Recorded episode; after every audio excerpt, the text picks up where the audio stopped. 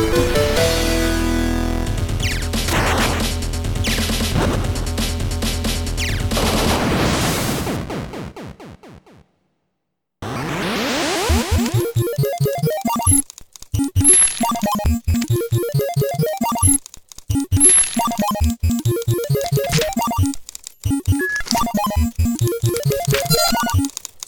Bonsoir, bonsoir et bienvenue dans cette euh, deuxième partie d'Y a-t-il du jeu sans enjeu? On va donc euh, se poser la question euh, pour ceux qui ont eu la chance d'assister à la première conférence. on va faire suite à ce qui s'est dit la dernière fois. On va aussi proposer évidemment plein d'autres choses. je suis accompagné de trois personnes. Juste à ma droite, il y a Bastien Kerspern, pardon, je commence à écorcher les noms, qui est game designer associé chez Casus Ludi. Il s'intéresse à la conception d'expériences ludiques pour traiter des questions de controverse publique et de citoyenneté à travers euh, les news games notamment. Bastien. oui. Juste à sa droite, Vincent Perry, qui est maître de conférence à l'Université Paris 13 et membre de l'équipe de recherche loisirs, jeux et objets culturels de l'enfance au sein du laboratoire Expertise. Euh, ses travaux analysent l'évolution du jeu, des joueurs et de la culture ludique contemporaine. Euh, jouets, jeux de société, jeux vidéo, jeux de rôle, etc. Il est l'auteur d'une enquête sociologique sur la pratique du MEPORG, je crois que c'est comme ça qu'on dit, si je dis pas de bêtises, publié en 2012 aux presses universitaires de Rennes, l'expérience virtuelle jouer, vivre, apprendre dans un jeu vidéo. Vincent. Et à sa droite, Romaric Briand, qui est philosophe, écrivain, professeur de mathématiques, auteur de jeux de rôle indépendants, euh, Sens euh, Exalogie par exemple, auteur de jeux de société indépendants Le Val et, animateur du podcast hebdomadaire de la Cellule. Il est membre des ateliers imaginaires, collectif d'auteurs de jeux de rôle indépendants, auteur de Maelstrom, ouvrage de théorie rôliste. Euh, Romaric. Coucou.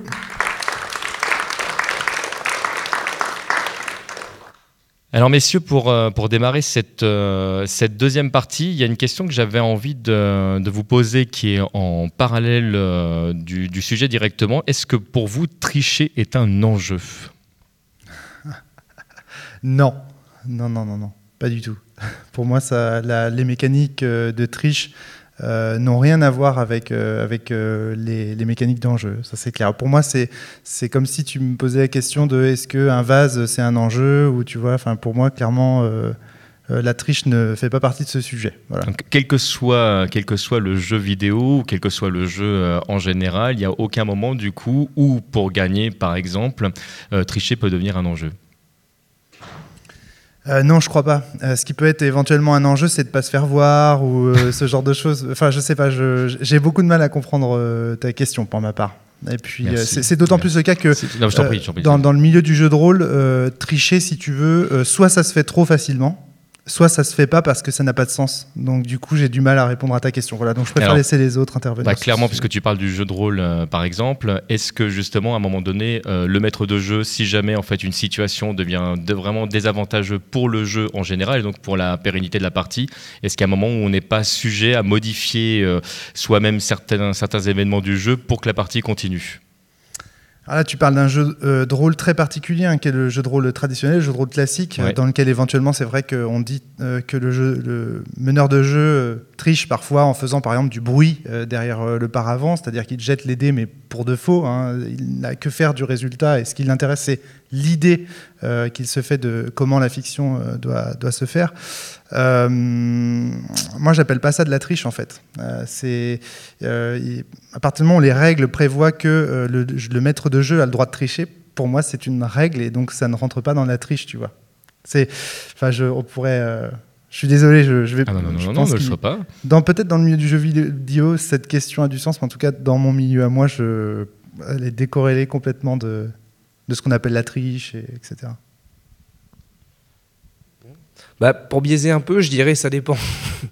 Euh, je pense que si. En fait, je rejoindrais sur un point strictement formaliste. Enfin, on, peut imaginer que quand, on fait des entretiens, euh, je veux dire que la question de qu'est-ce qui est en jeu, le, designer n'est pas spécialement, à, quelques exceptions près. Hein. On voit des jeux où les, designers pensent la question de la triche au sens minimal, c'est-à-dire d'écart à la règle.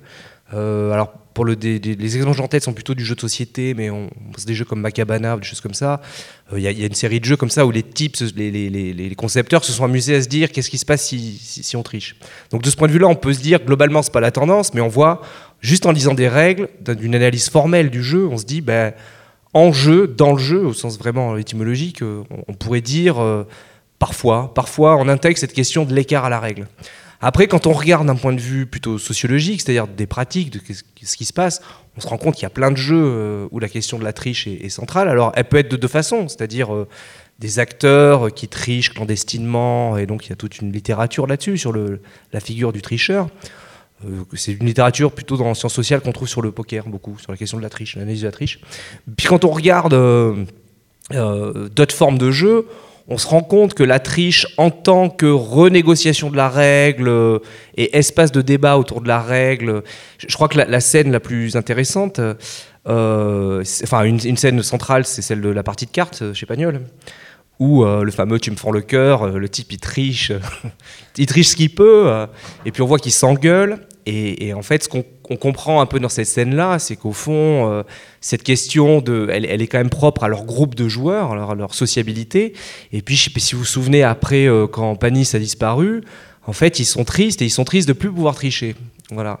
Donc, il me semble que d'un point de vue formel, on pourrait dire oui, la triche, c'est un peu l'ennemi du dispositif, quoique on pourrait trouver des exceptions mais d'un point de vue des pratiques, on peut se rendre compte que la triche peut faire partie pleinement des sociabilités. Alors c'est tout à fait vrai du jeu vidéo euh, et des MMO.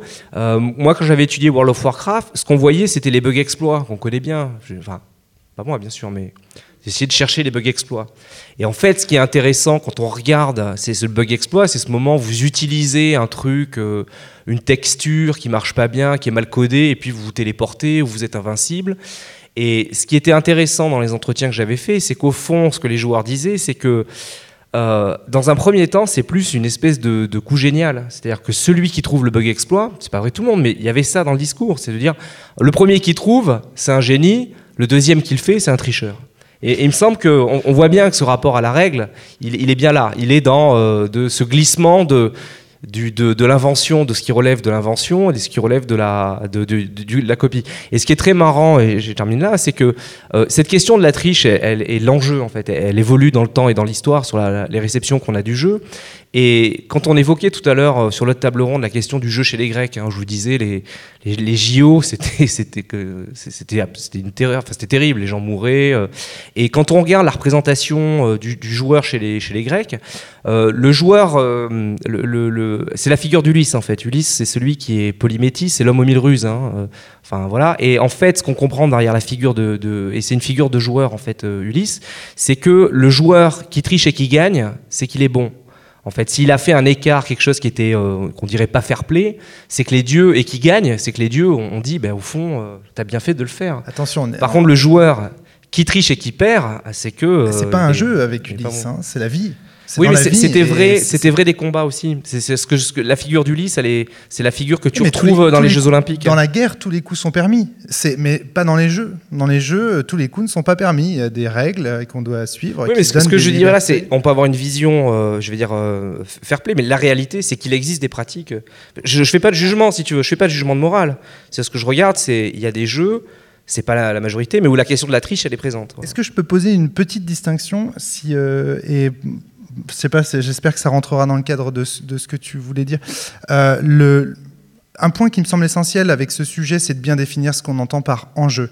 Ça a été un petit peu fait dans la conférence précédente. J'aimerais revenir sur un point essentiel, qui est est-ce que l'enjeu, il est dans le cadre du jeu, c'est-à-dire est-ce qu'il est interne au jeu Et dans ce cas-là, on l'appelle plutôt en général un but ou un objectif, ou alors est-ce qu'il est extérieur au jeu Auquel cas, on l'appelle véritablement un enjeu. Moi, il me semble que dans, derrière l'idée d'enjeu, il se cache quelque chose de l'ordre de l'extérieur au jeu. On est en dehors. Donc justement, la question de la triche, elle intervient justement quand l'enjeu est extérieur. On fait un, par exemple, on, triche pour gagner un pari qui n'a plus rien à voir à proprement parler avec la partie de foot qu'on est en train de, disputer.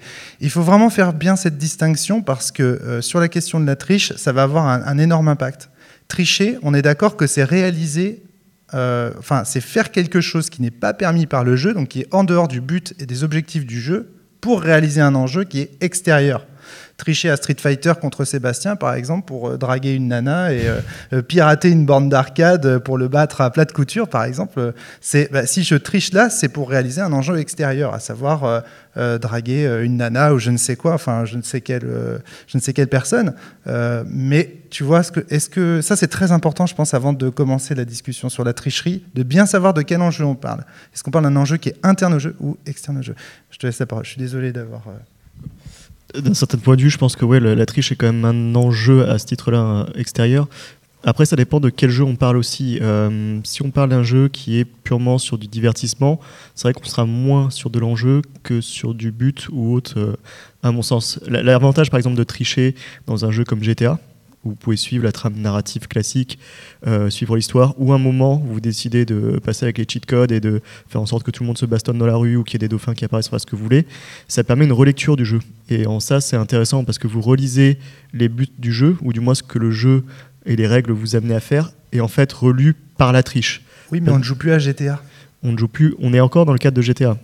Par contre, on joue plus à l'histoire telle qu'elle avait, été prescrite. Donc après, on est aussi sur la, question de ce qui est, encore une fois, comme tu disais tout à l'heure, ce que les développeurs jusqu'à où ils permettent, ils permettent d'aller. Mais ce qui m'intéresse en termes de, jeu, moi, c'est pas tant ce côté divertissant, c'est éventuellement un jeu qui permet de soit de, hum, j'allais réfléchir, mais c'est un peu, un peu comme ça, mais euh, par exemple un, jeu qui traiterait d'une thématique sociétale ou autre, la triche devient intéressant à ce moment-là, puisqu'elle permet euh, de détourner l'usage du jeu, et du coup c'est cette friction entre ce qu'avait prévu euh, la mécanique qui était donc le message du jeu et la façon dont le joueur va se l'approprier qui devient intéressante parce que c'est là où le débat ce n'est pas de la triche. Pour moi par exemple si tu prends le cas du jeu de Lille qui est probablement un jeu que tu connais dans lequel justement euh, on a des participants en fait pour expliquer rapidement on a des participants qui sont enfermés dans des pièces différentes dans une demeure qui est relativement grande et euh, donc, chaque participant est maître du Nil. Et ils vont devoir euh, euh, exploiter des ressources éventuellement faire du commerce entre les, différentes îles. Et le jeu, en fait, finalement invite les joueurs à faire quelque chose qui n'est pas naturel, c'est-à-dire de ne pas commencer à rentrer dans une économie de marché, finalement rentrer dans une économie de partage plus autogérée. et donc il y a une espèce de propos derrière un peu, on va dire, anarchiste, ou en tout cas d'autogestion, libertaire. Et donc si on prend ce cas-là, euh, on pourrait dire que ces joueurs trichent dans la mesure où ils ne font pas ce, euh, qui, est euh, attendu par les règles, mais en fait, finalement, c'était attendu par les auteurs du jeu. Donc, est-ce qu'ils trichent toujours? Ce qui me pose problème dans la notion de triche, c'est qu'il y a la notion de, transgression. Si on exploite une liberté que les règles permettent, pour moi, on ne triche pas. Si le jeu... est-ce que ça, te, parle, ça? C'est qu'après, on arrive sur des jeux qui sont à plusieurs niveaux de lecture, en fait. On a le, niveau primaire qui va être celui de suivre les règles, voire les challenger un peu. Et après, il y a le second niveau qui est vraiment de comprendre comment la règle a été construite et dans quel contexte la règle a été construite. C'est là où on revient sur la question des enjeux, parce que forcément, la personne qui a conçu la règle du jeu a été, euh, ça revient un peu sur ce qu'on disait sur la table ronde euh, sur Platon tout à l'heure, la personne est influencée par sa culture, influencée par un certain nombre de valeurs qui vont se refléter dans la façon euh, dont le jeu a été pensé, dont la règle a été pensée. Et quand on arrive à ce second niveau de culture, à savoir quasiment décrypter décrypter comment dire, la règle et décider de la suivre ou pas, effectivement, là, on n'est plus sur de la triche. On est euh, vraiment sur, sur la décision et de la prise de position euh, de, la part, de la part du joueur. On, pourrait imaginer un, un, projet qui émerge, là, si les gens veulent travailler là-dessus, en fait, de faire une typologie de la triche. On a une étudiante, une année, qui avait travaillé sur ça. C'est montrer la triche au sens, on va le prendre commun, c'est-à-dire d'écart ou de transgression de la règle. Bon, il me semble qu'il y, y, a la triche pour gagner, et puis il y a des, dans quel jeu ça, ça se fait. Donc la, la triche pour gagner, en milieu très compétitif. Euh, je veux dire, si vous pensez à comment c'est la main de Dieu, c'est le, truc de Maradona. Je veux dire, à la fois, on se dit c'est pas bien, et puis en même temps, vous demandez à des, amis de dire euh, elle est incroyable cette main-là. Je veux dire, on, peut être presque ébloui qu'il ait réussi à placer ça en dehors du. Mais là, on est dans un jugement moral. Après, euh, sur ce qui était marrant, c'est sur une enquête qu'on avait fait avec les étudiants du M2 l'année dernière, ou il y a deux ans. C'était sur les usages du Monopoly. On va, tomber dans un monde bien loin de GTA, mais le Monopoly est le jeu de société le plus joué. Euh, on avait étudié dans les familles. On voyait des styles de joueurs et des styles de famille. Vous avez des styles de famille où il y a un souci éducatif en plus derrière, où on joue pour être ensemble, et puis on joue aussi pour euh, apprendre aux enfants la règle et tout ça. Et puis vous avez des familles, je, vous donne le, rapport existe, hein, vous pouvez le lire, des familles où le jeu sert à régler des comptes et on triche. Et les parents trichent et, ça fait partie pleinement de l'expérience de jeu. Euh, et euh, donc, quand on se fait serrer, ben, on a perdu. Donc, ce qu'il y a, c'est qu'il y, a une espèce de, morphologie de la, question de la triche qu'il faut non seulement définir, et puis qu'il faut situer dans les pratiques, et puis rapport au jeu, et puis rapport à des expériences de jeu. C'est que parfois, il y a des expériences qu'on vise, c'est moins la réussite ou le succès d'une action comme dans un, contexte très compétitif, mais plutôt le fait d'être ensemble, de faire un truc un peu marrant ensemble. Et je suis sûr qu'en cherchant bien, vous avez des gens autour de vous qui adorent jouer aux jeux de société et vous disent, mais moi ce que j'adore c'est tricher. Donc, ce que je veux dire par là, c'est qu'elles existent, les, pratiques. On peut dire c'est pas bien, mais la réalité, c'est qu'elles existent. Je ne les juge pas. Hein. Je, dis juste que du point de vue du vocabulaire, euh, euh, certaines pratiques que euh, au départ tu jugeais comme de la triche, moi je ne les considérais pas comme telles, ce qui n'est pas la même chose que de les juger.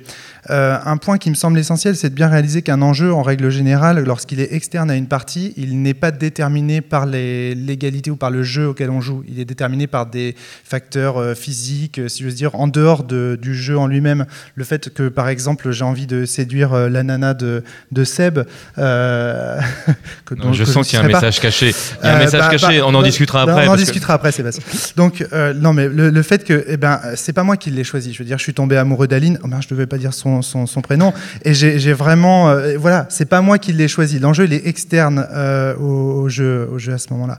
Donc ça, ça, c'est bien important de comprendre que les enjeux, en général, ils sont, ils sont pas définis justement par le jeu en lui-même par les auteurs du jeu ou par les gens qui acceptent les règles d'un jeu. Ils sont définis par la société qui nous entoure, par des déterminismes socioculturels dont, dont tu parlais tout à l'heure. Alors que justement, euh, les enjeux internes au jeu, là, ils sont choisis par les joueurs qui participent. Il y a un contrat euh, tacite parfois, et ça, ça peut être malheureux dans certains, dans certains cas, mais il y a un contrat, en tout cas social, auquel on adhère lorsqu'on choisit de jouer à tel ou tel jeu. Lorsque je choisis de jouer au Monopoly, je choisis de fait euh, de ruiner mes, mes coéquipiers. Et euh, voilà.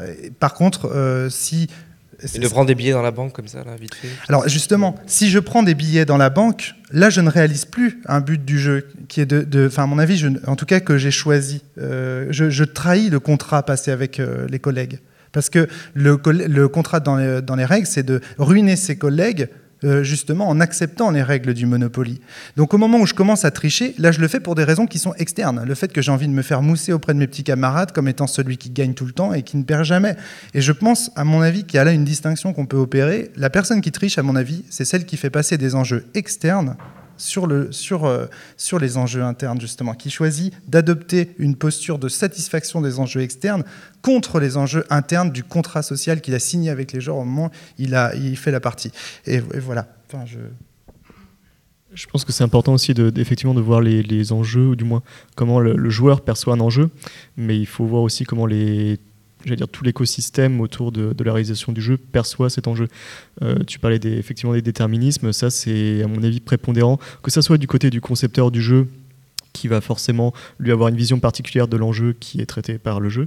Mais ça va être aussi le cas de tout ce qui va être les réseaux de distribution, de tous les intermédiaires qu'il peut y avoir, euh, on va dire, dans l'écosystème de ce jeu qui vont forcément avoir une influence là-dessus. Donc quand on parle de y a-t-il du jeu sans enjeu, euh, l'enjeu, il ne faut pas le voir uniquement d'un point de vue centré sur le joueur ou sur l'individu ou sur les joueurs, mais également du côté de tout ce qui se passe en coulisses et qui va influencer grandement la façon dont les règles vont se, vont se dérouler pas en coulisses devant tout le monde. Enfin, en coulisses, oui. Enfin, du moins les intérêts économiques de le joueur, on les euh, voit tous. Hein, mais le joueur ferme parfois les yeux dessus. On peut enchaîner sur cette question, du coup, euh, tout ce qui est euh, enjeu extérieur, qu'est-ce qui se passe pour vous quand l'enjeu justement il devient économique, il devient politique, par exemple? Comment est-ce qu'on fait justement passer cette information au sein d'un jeu vidéo ou éventuellement un jeu de plateau? Qu'est-ce qui se joue justement au niveau de l'enjeu? Bah là, pour moi, c'est clair. Hein. À partir du moment où les enjeux externes dominent, euh, on n'est plus dans un jeu, en fait, parce qu'on n'a plus, plus le choix. On doit jouer. Et pour moi, un, point qui est nécessaire euh, dans, dans le jeu, c'est qu'on choisisse de jouer et qu'à tout moment, on puisse arrêter de jouer, on puisse arrêter la partie, on puisse se déposséder de la liberté que le jeu nous donnait, de rompre le contrat, entre guillemets, de dire je ne joue, là, je ne joue plus. Or, euh, en économie, je suis désolé, je ne peux pas aller voir Philippe de Sertine euh, ou euh, Marc Fiorentino pour lui dire ah, je joue plus. monfinancier.com, c'est fini. Tu vois, je ne peux pas dire ça. Et donc, il y a là, à partir du moment où les enjeux, à mon avis, externes prennent le dessus, c'est plus du jeu pour moi. Ça, c'est voilà. Je sais pas trop en fait, parce que cette question de enjeu externe, interne, je sais pas si elle est, on, peut, séparer les choses. Enfin, parfois c'est un, peu compliqué parce que la question de l'enjeu, elle apparaît notamment pour essayer de comprendre, de répondre à une question fondamentale euh, que se posent les sciences, enfin les sciences du jeu, plutôt la pensée du jeu euh, des premiers auteurs. C'est en fait pourquoi on joue, pourquoi on est capable et, pourquoi on est capable de passer. Euh, alors des fois on souffre, hein, 4 heures de, de Monopoly en famille. Ça peut être dans des jeux très bien, mais comment ça se fait qu'on arrive à s'engager là-dedans Et une des réponses a été de dire il y a de l'enjeu. Et à ce moment-là, on a commencé à voir décliner des réponses en disant c'est un enjeu monétaire pour le jeu d'argent, euh, c'est un enjeu symbolique, c'est-à-dire on joue pour être reconnu entre pairs. Euh, par exemple, donc en sociologie, en anthropologie, au fond, ils ont une vision euh, très externaliste pour le coup. C'est-à-dire qu'ils vont pas regarder ce qui se produit dans le jeu, mais ils vont dire au fond, le jeu, pourquoi on joue? Bah, Parce que alors ça marche certains jeux, bah, Olivier Servet les parties. Les anthropologues, leur première réponse, c'est de dire parce que le jeu a une fonction sociale. C'est qu'au fond, on joue. Ariès, voilà, Ariès, il dit ça. Euh, c'est qu'au fond, on joue pour éprouver des solidarités. Euh, donc on va faire des jeux de cartes, par exemple, dans les villages. Donc euh, donc il y, a eu des réponses différentes selon les jeux. mais la question, c'est est-ce que c'est nécessairement dans le dispositif qu'on trouve les raisons pour lesquelles on s'engage? Moi, je suis pas sûr. il peut y avoir des raisons sociologique, il peut y avoir... Euh, et, tout le risque, en fait, à mon avis, on tourne là-dedans, derrière. C'est-à-dire, on risque d'avoir une définition a priori du jeu. C'est-à-dire, le jeu, c'est ça. Et puis, on va voir des gens faire des choses qui nous posent problème. tous les théoriciens du jeu, ils ont essayé à peu près tous de poser une définition du jeu. Et puis à chaque fois, ils se sont retrouvés coincés parce que on voyait émerger des pratiques de jeu où les gens disaient c'est un jeu qui répondait plus tellement aux critères. Celui qui pose problème, c'est euh, le sport, par exemple. Le jeu est une, euh, je sais pas, celle de Kaiwa, euh, les définitions canoniques du jeu, c'est une activité libre, ce que tu évoquais, fictive, séparée de la réalité, et puis vous voyez la figure du joueur professionnel. Alors on pourrait dire, t'as pas le droit de dire que tu joues, mais lui, si lui dit je joue, on peut pas lui interdire de penser qu'il joue. Et pourtant, lui, c'est la différence entre moi et un grand joueur de foot, si je rate un but avec mes copains, c'est pas très grave. Euh, si un joueur professionnel rate un but, l'enjeu, il, il, est, il est de nature différente. Pourtant, c'est la même activité. Donc tu vois ce que je veux dire, c'est qu'à mon avis, il y a une perméabilité qui est pas si évidente que ça entre enjeu interne et enjeu externe. Juste pour recadrer dans, dans, le cadre de ma recherche, moi vraiment le but de toutes mes recherches, c'est de permettre de faire en sorte que les joueurs puissent discuter entre eux de problèmes qui surviennent au cours de partie. Et je trouve que ce, ce cadre de pourquoi est-ce que tu fais ça est-ce que c'est pour des enjeux externes, des enjeux internes? Il permet très souvent de désamorcer des problèmes. Euh, voilà, c'est pour ça que je l'emploie beaucoup. Il y a quelque chose qui est intéressant. Tout à l'heure, on parlait euh, sur le table ronde euh, autour de, Platon et la cité. On parlait notamment des jeux persuasifs, des jeux qui essayent d'influencer votre comportement, votre façon de penser, votre façon de voir les choses. c'est en général des jeux qui essayent de approcher plus ou moins grossièrement euh, ce qu'on pourrait appeler des enjeux de société, donc des questions liées à l'environnement, des questions liées aux questions sociales, à la gouvernance, à la politique. Euh, et ces enjeux-là, en fait, euh, ne prennent un sens qu'une fois qu'on a quasiment quitté le jeu. C'est-à-dire que tant qu'on est dans le jeu, on est conditionné par des mécaniques qui sont des mécaniques persuasives, qui sont des rhétoriques en tant que telles, donc qui livrent un message. On a le droit de les suivre, on a le droit de ne pas y jouer et de ne pas suivre du coup ce que on va dire le, message ou la vision qu'on veut me livrer. Mais ce qui est intéressant, c'est j'allais dire quasiment la friction qui se passe une fois que la partie est terminée. Que ça soit euh, gagné ou que ça soit perdu, deux conditions typiques d'un jeu. Euh, qu'est-ce qui se passe après? Et comment est-ce que je, une fois que j'ai quitté le jeu, euh, j'ai plutôt parlé jeux vidéo parce que c'est ma, c'est plus mon, domaine d'expertise. J'ai pas envie d'aller sur, sur, des choses que je maîtrise pas. Mais une fois que j'ai quitté par exemple l'écran, qu'est-ce qui se passe? En quoi ça a influencé ma façon de parler et de penser pardon? Et en quoi bah, finalement je vais percevoir l'enjeu qui a été traité par le jeu différemment. Donc qu'est-ce qui se passe? Comment je passe à l'action éventuellement?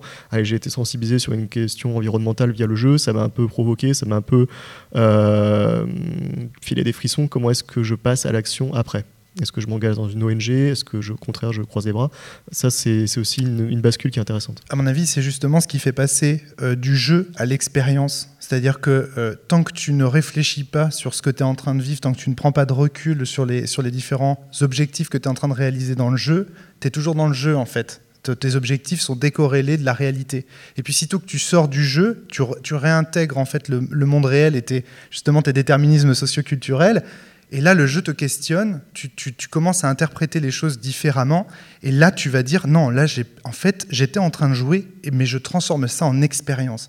Moi, j'ai ça aussi, par exemple, je ne sais pas si l'analogie tient, mais j'ai ça, par exemple, au cinéma. Ça m'arrive de voir des films, de profiter du film en me disant euh, popcorn et tout ça, et après, je sors, et un an plus tard, ce film, il me hante. Et je me dis, non, non, en fait, la vision de ce film, j'étais plus au cinéma, en fait, j'ai vécu quelque chose. Il y a quelque chose qui a changé en moi et qui a transformé le, euh, le jeu ou le film en expérience. Et euh, j'aime bien cette distinction euh, de, se dire que bah, voilà, le, jeu, il, porte en lui-même euh, ses, ses, libertés, ses propres enjeux, ses objectifs, et que l'expérience, par contre, elle, elle vaut pour ce qui se passe à l'extérieur et l'interprétation qu'on en a.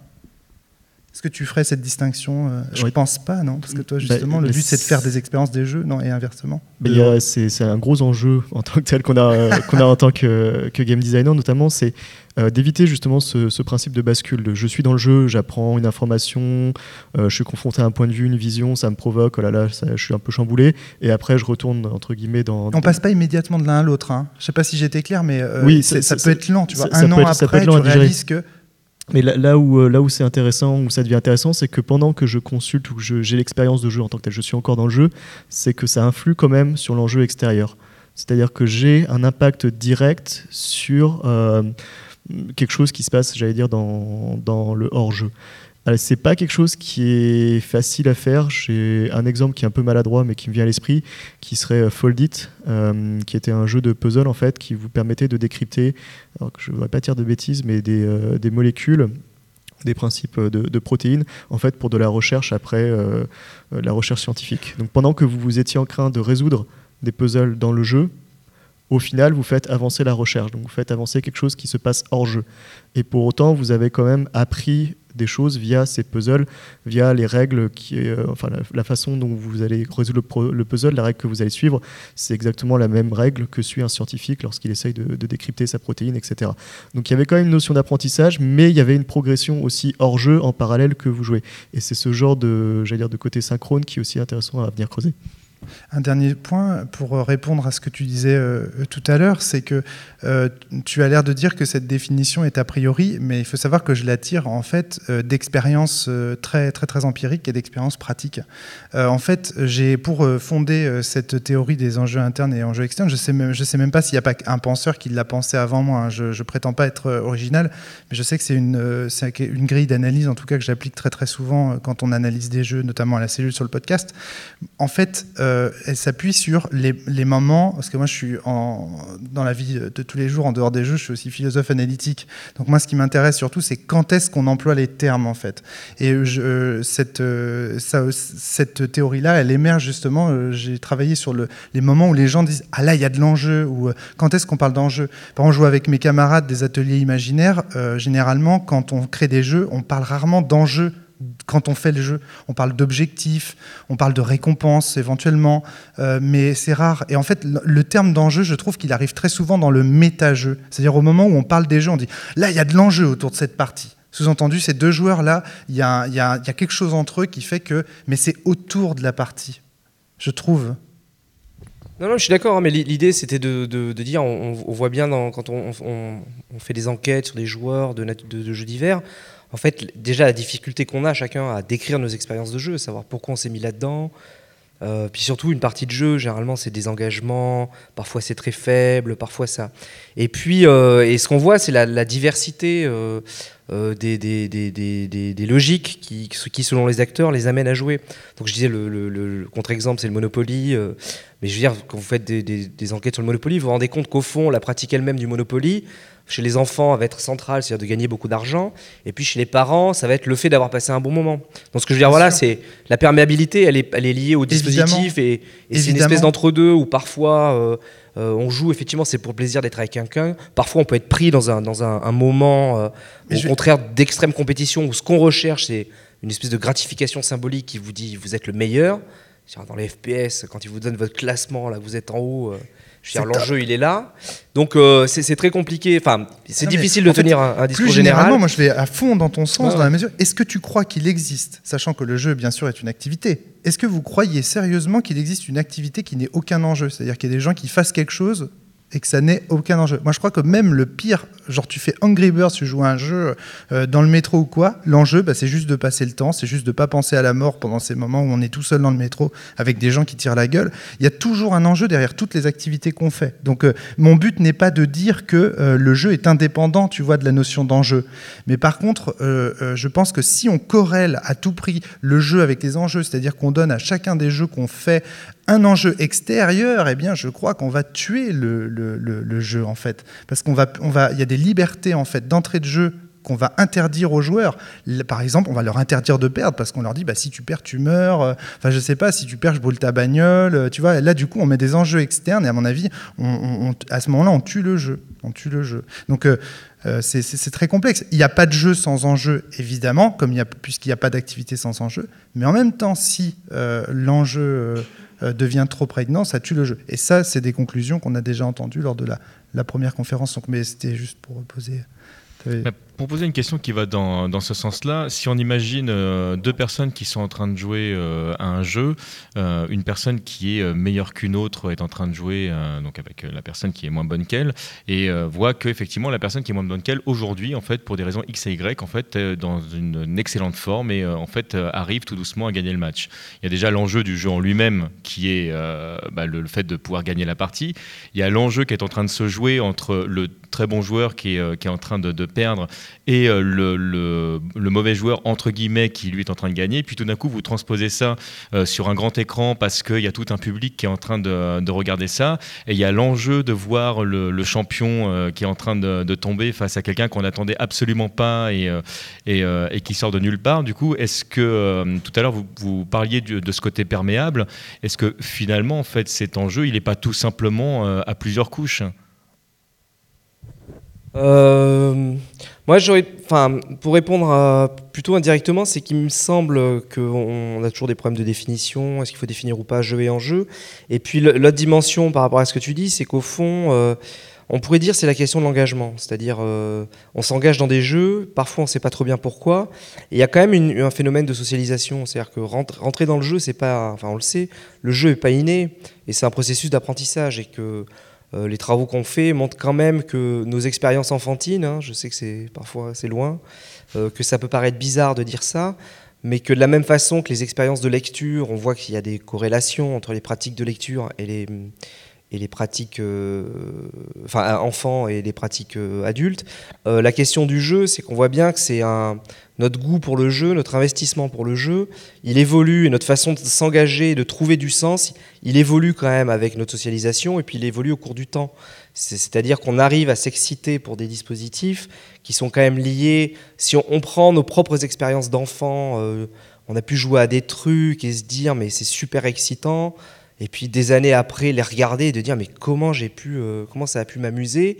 Et ce que je dis là, c'est vrai du jeu vidéo. C'est-à-dire que quand vous regardez euh, de façon longitudinale euh, les évolutions, les pratiques de jeux vidéo dans la population française, vous vous rendez compte que la question des formes de jeu et donc des formes d'enjeu évolue avec le temps. C'est-à-dire on va avoir des dimensions très compétitives plutôt quand on est jeune, voilà, sur les 18, on va dire, ou 12, 12, 30.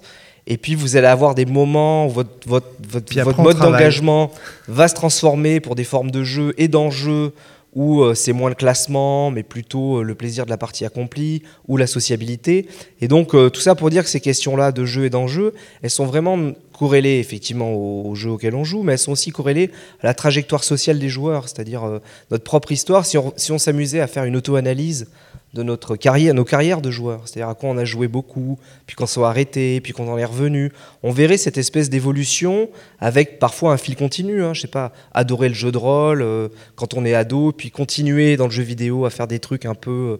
Euh, mais, mais, mais ce qu'on voit bien, c'est quand même cette évolution du jeu, cette évolution pour l'enjeu, pour certaines formes d'enjeu.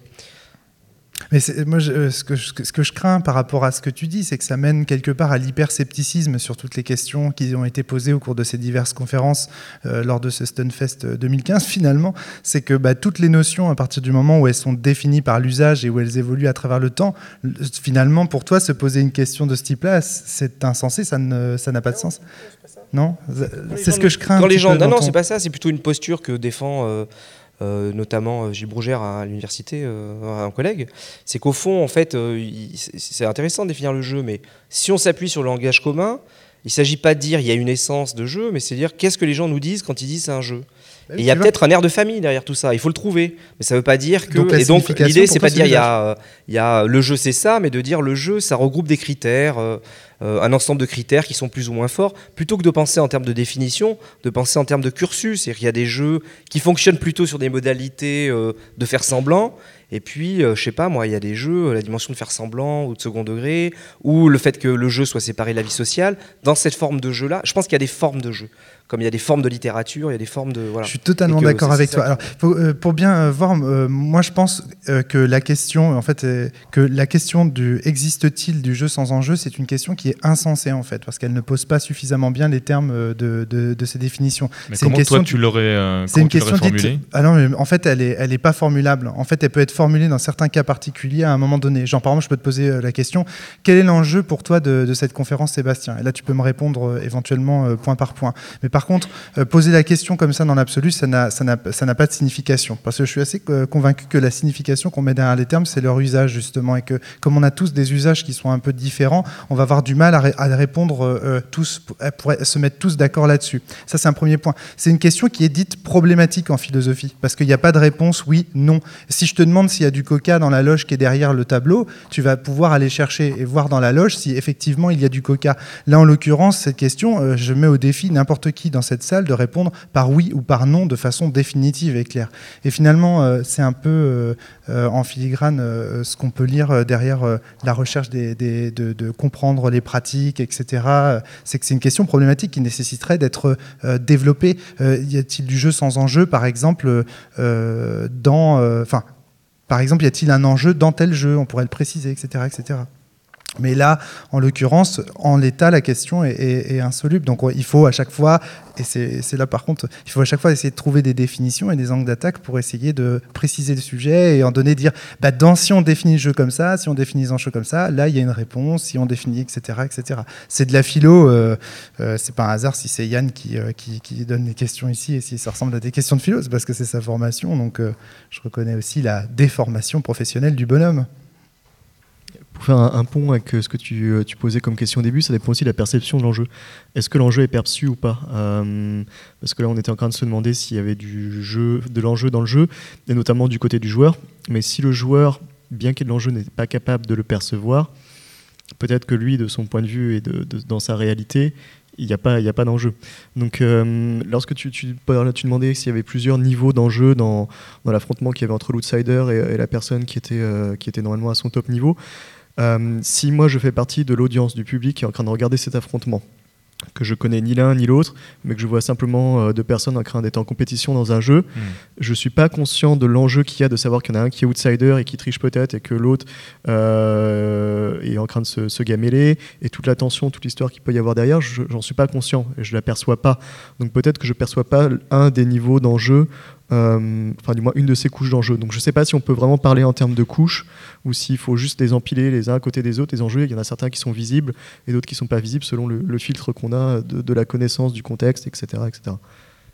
Ouais, mais en fait, ce serait peut-être une façon de répondre à la question. C'est qu'au fond, la question de l'enjeu, elle a à voir avec la question de l'engagement et de la signification de, l'activité. Et euh, on, pourrait dire, mais là, c'est en discutant avec vous, c'est qu'au fond, les game designers euh, mettent des enjeux. Je veux dire, il y a des jeux où les enjeux sont clairs. Si c'est les game designers qui les mettent, c'est plus des enjeux, c'est des objectifs internes, hein, non? Ouais, enfin bon, on va dire que les gens vont dire, moi, l'enjeu c'est ça. On va dire que c'est pour ça on va parler plutôt d'engagement et de signification à la, question pourquoi on joue. Ça peut être pour être le meilleur, ça peut être pour être avec des copains. Il y a mille raisons pour m'étourdir, pour. Euh, euh, mais mais du coup c'est pas c'est socialisé, mais c'est quand même euh, je veux dire, il y a quand même une pensée de mettre des enjeux dans la forme même du jeu qui sont plus ou moins visibles selon les, les, cas. C'est-à-dire, on voit euh, sur la question du jeu de l'argent, du jeu d'argent, euh, l'enjeu il est visible, il est là, il est matérialisé par des jetons. Après, il peut y avoir d'autres enjeux qui se mettent dessus, mais les phénomènes, par exemple, euh, le, jeu peut être un, dispositif de gratification. On peut avoir du plaisir à jouer parce que euh, le jeu vous renvoie un sentiment de succès. On peut avoir ce plaisir-là, parce qu'il faut parler de tous les jeux. Euh, réussir une grille de mots croisés, euh, je, prends les, jeux les plus, les plus indignes. Hein. Euh, non, mais j'ai au sens de, la recherche. Hein. On travaille que sur les gros jeux. Mais une grille de Sudoku, des choses comme ça, dire comment des gens peuvent passer du temps là-dedans. Et en fait, c'est la question de la signification qui est derrière. C'est qu'il y a, on peut dire c'est de l'enjeu, mais il faut s'intéresser à ce que les, les, les, gens font. Et, et, moi, il me semble, alors là, c'est plutôt aussi une forme de question, c'est que, au fond, cette question de l'enjeu d'un dispositif qui vous renvoie quelque chose de gratifiant, c'est une forme d'enjeu. Euh, parmi d'autres, gagner de l'argent, c'en est une autre, on peut en trouver plein. Mais euh, il me semble qu'on la voit très fortement dans les jeux vidéo où les game designers ont, pris conscience de ce phénomène de gratification et qu'on voit émerger beaucoup de jeux qui vous gratifient beaucoup et très vite en fait. Et, donc c'était plutôt une question, c'est de, de, dire en fait la question de l'enjeu au sens c'est une expérience gratifiante que je tire d'un d'une pratique, est-ce qu'elle est, elle est quand même pensée en termes de design, en termes de, tu vois ce que je veux dire, c'est pas, elle n'est pas complètement au-dessus de nos têtes, elle est aussi prise, je crois, dans des, dans des, mais c'est ça que, moi, moi j'ai tendance à dire, et c'est ça qui est grave, enfin quelque part, tu vois. C'est pas forcément grave, c'est même volontaire euh, pour certains types de jeux. Encore une fois, ça dépend de, de l'objectif du jeu en tant que tel et de l'objectif du game designer euh, ou du, du, designer tout court. C'est parfois c'est volontaire d'amener euh, le joueur sur des fausses pistes, et notamment vers des faux buts de jeu, pour après euh, le faire réfléchir sur un enjeu qui était un enjeu totalement externe, externe au jeu. Euh, je pense notamment au, travail, il me semble que c'est Brenda Romero qui avait créé un jeu de plateau qui s'appelait Train. Et en fait, le jeu, typiquement, l'objectif du jeu, donc objectif, règle, règle du jeu, c'est de remplir des trains et d'optimiser comment dire, le remplissage de vos trains. Donc il faut mettre un maximum de personnes dans les trains. C'est un jeu, si vous en tenez à cet objectif-là, euh, l'enjeu, ça pourrait très bien être pour la SNCF. Or, lorsque vous arrivez vers la fin du jeu, il y a une espèce de twist qui est amené et vous apprenez qu'en fait, vous étiez, enfin, vous étiez un des membres d'une solution finale et que vous étiez en train de remplir des trains pour de la déportation. Donc, euh, Trahison du contrat social. Ouais, mais justement, mais prévu dans les règles du jeu, puisque c'est une règle du jeu de trahir le joueur et du coup après de le mettre face à tous les choix qu'il a pu faire. Et ce, changement en fait euh, dans, le gameplay est totalement, euh, totalement volontaire et euh, trahit quasiment effectivement les, les attentes du joueur. je, je prenais l'exemple tout à l'heure sur l'autre conférence d'un jeu qu'on a développé qui s'appelle Hortoland, qui est un jeu sur le, braconnage de l'Hortoland. C'est un jeu qui est basé sur la, rhétorique, la rhétorique de l'échec. Autrement dit, à chaque fois que vous finissez un niveau, c'est si vous l'avez perdu. Tant que vous n'avez pas perdu le niveau, vous ne pouvez pas continuer dans le jeu parce qu'on se base sur un, modèle, sur une métaphore du réel, où vous suivez un oiseau qui va se faire braconner, bah, l'oiseau il va jamais gagner. Il va simplement finir dans une assiette. Donc euh, vous êtes vraiment dans une descente aux enfers, et à chaque fois, vous allez perdre. Et c'est là où la, perception de l'enjeu est, assez intéressante, parce que nous, on a construit, euh, d'un point de vue design, on a construit des objectifs qui sont basés sur l'échec. Vous devez perdre pour gagner, ou du moins pour terminer le jeu. Euh, mais pour autant, pour gagner l'enjeu qui serait de stopper le braconnage de l'ortolan, euh, j'allais dire, le, jeu n'est qu'une première et une micro-étape par rapport à tout ce qu'il faudrait faire pour que l'oiseau ne soit plus braconné en tant que tel. Donc je reviens sur l'idée de la bascule tout à l'heure, de basculer hors jeu. Euh, là, on n'avait pas été très très loin, on avait juste fait en sorte qu'il y ait un espèce de call to action où vous remplissez une pétition à la fin du jeu et euh, vous envoyez la lettre qui restera lettre morte auprès du ministère. Mais il y avait déjà une espèce de, bascule ou, du, ou moins relier ça au vrai enjeu dans le réel. Alors, pour rebondir sur ce qui a été dit tout à l'heure par rapport au sport ou éventuellement, euh, l'e-sport, est-ce qu'il peut y avoir du plaisir quand l'enjeu devient trop important? C'est-à-dire, à un moment donné, quand on est vraiment à une compétition à un très haut niveau, est-ce que l'enjeu peut rester un vrai plaisir? Euh, je... Pour moi, euh, pour moi l'enjeu c'est très très compliqué. Disons qu'un enjeu externe, de toute façon, il rentre dans un schéma de rationalité qui est pour atteindre un but, encore une fois, qui est de l'ordre du vital, de la vie en fait. Hein, euh, par exemple, la chasse à l'ortolan, l'enjeu que tu citais qui est externe, c'est d'arrêter que cet oiseau soit, soit, soit chassé. Mais allons plus loin. Pourquoi est-ce qu'on veut arrêter? Ben, Pour que la biodiversité reste. Et pourquoi on veut que la biodiversité reste? Eh bien Parce que pour que nos entreprises pharmaceutiques aient toujours à leur disposition des choses, euh, des éléments suffisants pour pouvoir nous créer, créer des médicaments qui vont permettre de protéger notre vie. Et finalement, quand on remonte comme ça la chaîne causale en fait des, raisons, j'ai l'impression qu'on tombe toujours sur des choses du style plaisir, bonheur, vital. Enfin, il me semble, enfin, je sais pas, je, fais un peu mon Aristote là, mais il me semble qu'il y a quelque chose comme ça. Euh, là, tu vois, l'enjeu, euh, il rentre aussi, par exemple, euh, quand on prend quelqu'un qui fait de, de l'e-sport, si l'enjeu il commence à toucher à des choses euh, vitales, oui, là, ça peut nuire au, plaisir du jeu. D'ailleurs, moi, je sais pas. Moi, je crois pas que les e-sportifs, ils jouent encore. Hein. J'en suis pas persuadé. Hein. Pour moi, ils font, ils font du sport. Enfin, j'ai du mal à, penser que, que ça reste du jeu, en fait. Vraiment, ça me... Pour moi, ils sont dans l'ordre de l'ordre de l'expérience, justement. Tu vois Je dirais, ces gens euh, ne jouent plus, mais par contre, ils sont dans l'expérience, quoi. Ils, sont, euh, ils vivent quelque chose, quoi. vraiment, ils vivent quelque chose. Ils jouent plus, là. Ils font pas monde à part. Ils vivent un truc. Ils vivent un événement. Enfin, je sais pas. Regarde Kayane, par exemple. Quand elle parle de son expérience de joueuse professionnelle, tu as vu comment c'est corrélé à des, à des, comment dire, à des, à des expériences de vie? Elle parle toujours euh, de sa vie, des difficultés sexistes euh, auxquelles elle s'est confrontée. Tu as vu comment c'est euh, corrélé à des ambitions politiques aussi derrière, même si elle ne les, revendique pas forcément, mais elle en est porteuse malgré elle en fait. Moi je sais qu'il y a des filles qui regardent Kayane alors qu'elles ne s'intéressent pas aux jeux de combat parce qu'elles se disent c'est le modèle pour moi d'une femme qui s'émancipe et qui se libère dans un milieu où les hommes dominent. Enfin, tu vois ce que je veux dire? Elle est porteuse de plein de trucs. Regarde comme son... Est-ce qu'on parle de jeu là? Non, on parle de politique on, a franchi le pas, on est dans l'expérience, tu vois. Alors, cette histoire, elle renvoie en fait à des, questions que sont beaucoup posées les, historiens, et particulièrement les historiens du sport, c'est-à-dire d'essayer d'analyser le moment où on bascule. Euh, il bon, y, y, a Vigarello qui a travaillé là-dessus, qui s'appelait dans un travail, c'est du, jeu ancien ou du jeu traditionnel au jeu sportif. C'est un processus quand même historique, hein, c'est-à-dire ce, moment où on a commencé, où la question du jeu a, été, il y a eu plusieurs, plusieurs étapes de transformation, euh, mais euh, a été professionnalisé. C'est vrai que euh, ce qu'on a dans les enquêtes de, des joueurs sportifs ou e-sportifs, mais c'est vrai à un certain niveau pour les joueurs de poker, c'est-à-dire ce moment où le jeu devient un travail. Et ce qu'on voit, c'est qu'ils peuvent, ils peuvent toujours utiliser le jeu. Mais tu vois, c'est pour ça que je te dis, ils peuvent utiliser le mot jeu, mais derrière, ce qui va disparaître par rapport à. Quand je prenais l'exemple de. Enfin, Zidane, je si son fils maintenant, mais c'est ses enfants. Mais la différence entre Zidane et moi, il y en a au moins, au moins deux. la taille et le talent, je sais pas. Euh, non, en fait, la différence, ça va être ce rapport à la question de, de la frivolité. C'est-à-dire ce qui caractérise le jeu nos pratiques de jeu, c'est la frivolité au sens euh, je rate un but, euh, ça va pas avoir, ça va avoir peut-être des impacts, je vais passer pour un nul, mais ça va pas transformer profondément ma, vie sociale. Donc effectivement, une des caractéristiques pour comprendre le glissement euh, du, jeu au sport, c'est ce rapport à la frivolité et à l'impact des enjeux du jeu euh, sur ma vie sociale complète. Et c'est là qu'on a un des critères, il y en a plusieurs, hein. il y a la, question de l'institutionnalisation. Et ce qui est très intéressant, euh, c'est ce moment, quand vous regardez, il y a un, collègue qui travaille sur les...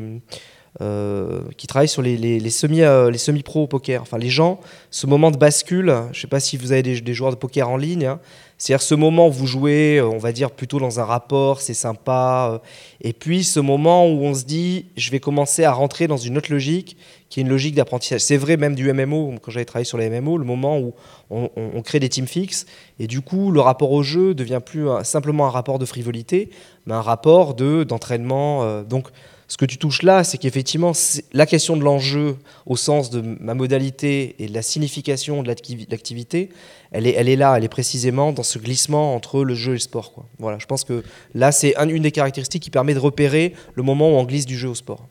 Il y a une dimension intéressante là-dedans. Tu parlais de, vital. C'est à quel moment euh, l'enjeu que je poursuis ou autre est vital pour moi ou alors vital pour les autres? Parce qu'à un certain point, lorsqu'on commence à jouer en, e-sport ou autre, euh, parfois on ne joue plus pour soi, pour son plaisir, mais on joue quasiment pour l'équipe. Quitte à effacer son propre plaisir parce que ça va être, euh, on va dire, l'aventure collective ou ça va être l'aventure de mes sponsors ou autre qui va passer avant mon intérêt personnel et avant mon intérêt de joueur. Donc est-ce que je joue encore ou est-ce que je suis en train de poursuivre une forme de, de contrat, typiquement vraiment du, travail en tant que tel? Euh, Et l'enjeu est-il, enfin l'enjeu que je poursuis, est-ce que je suis encore conscient que c'est le mien que je poursuis et que j'ai un, intérêt quelconque dans l'histoire ou est-ce qu'au final les, enjeux euh, macro qui m'entouraient, les enjeux d'écosystème dans lequel j'évolue, euh, ont pris le pas sur, sur les miens?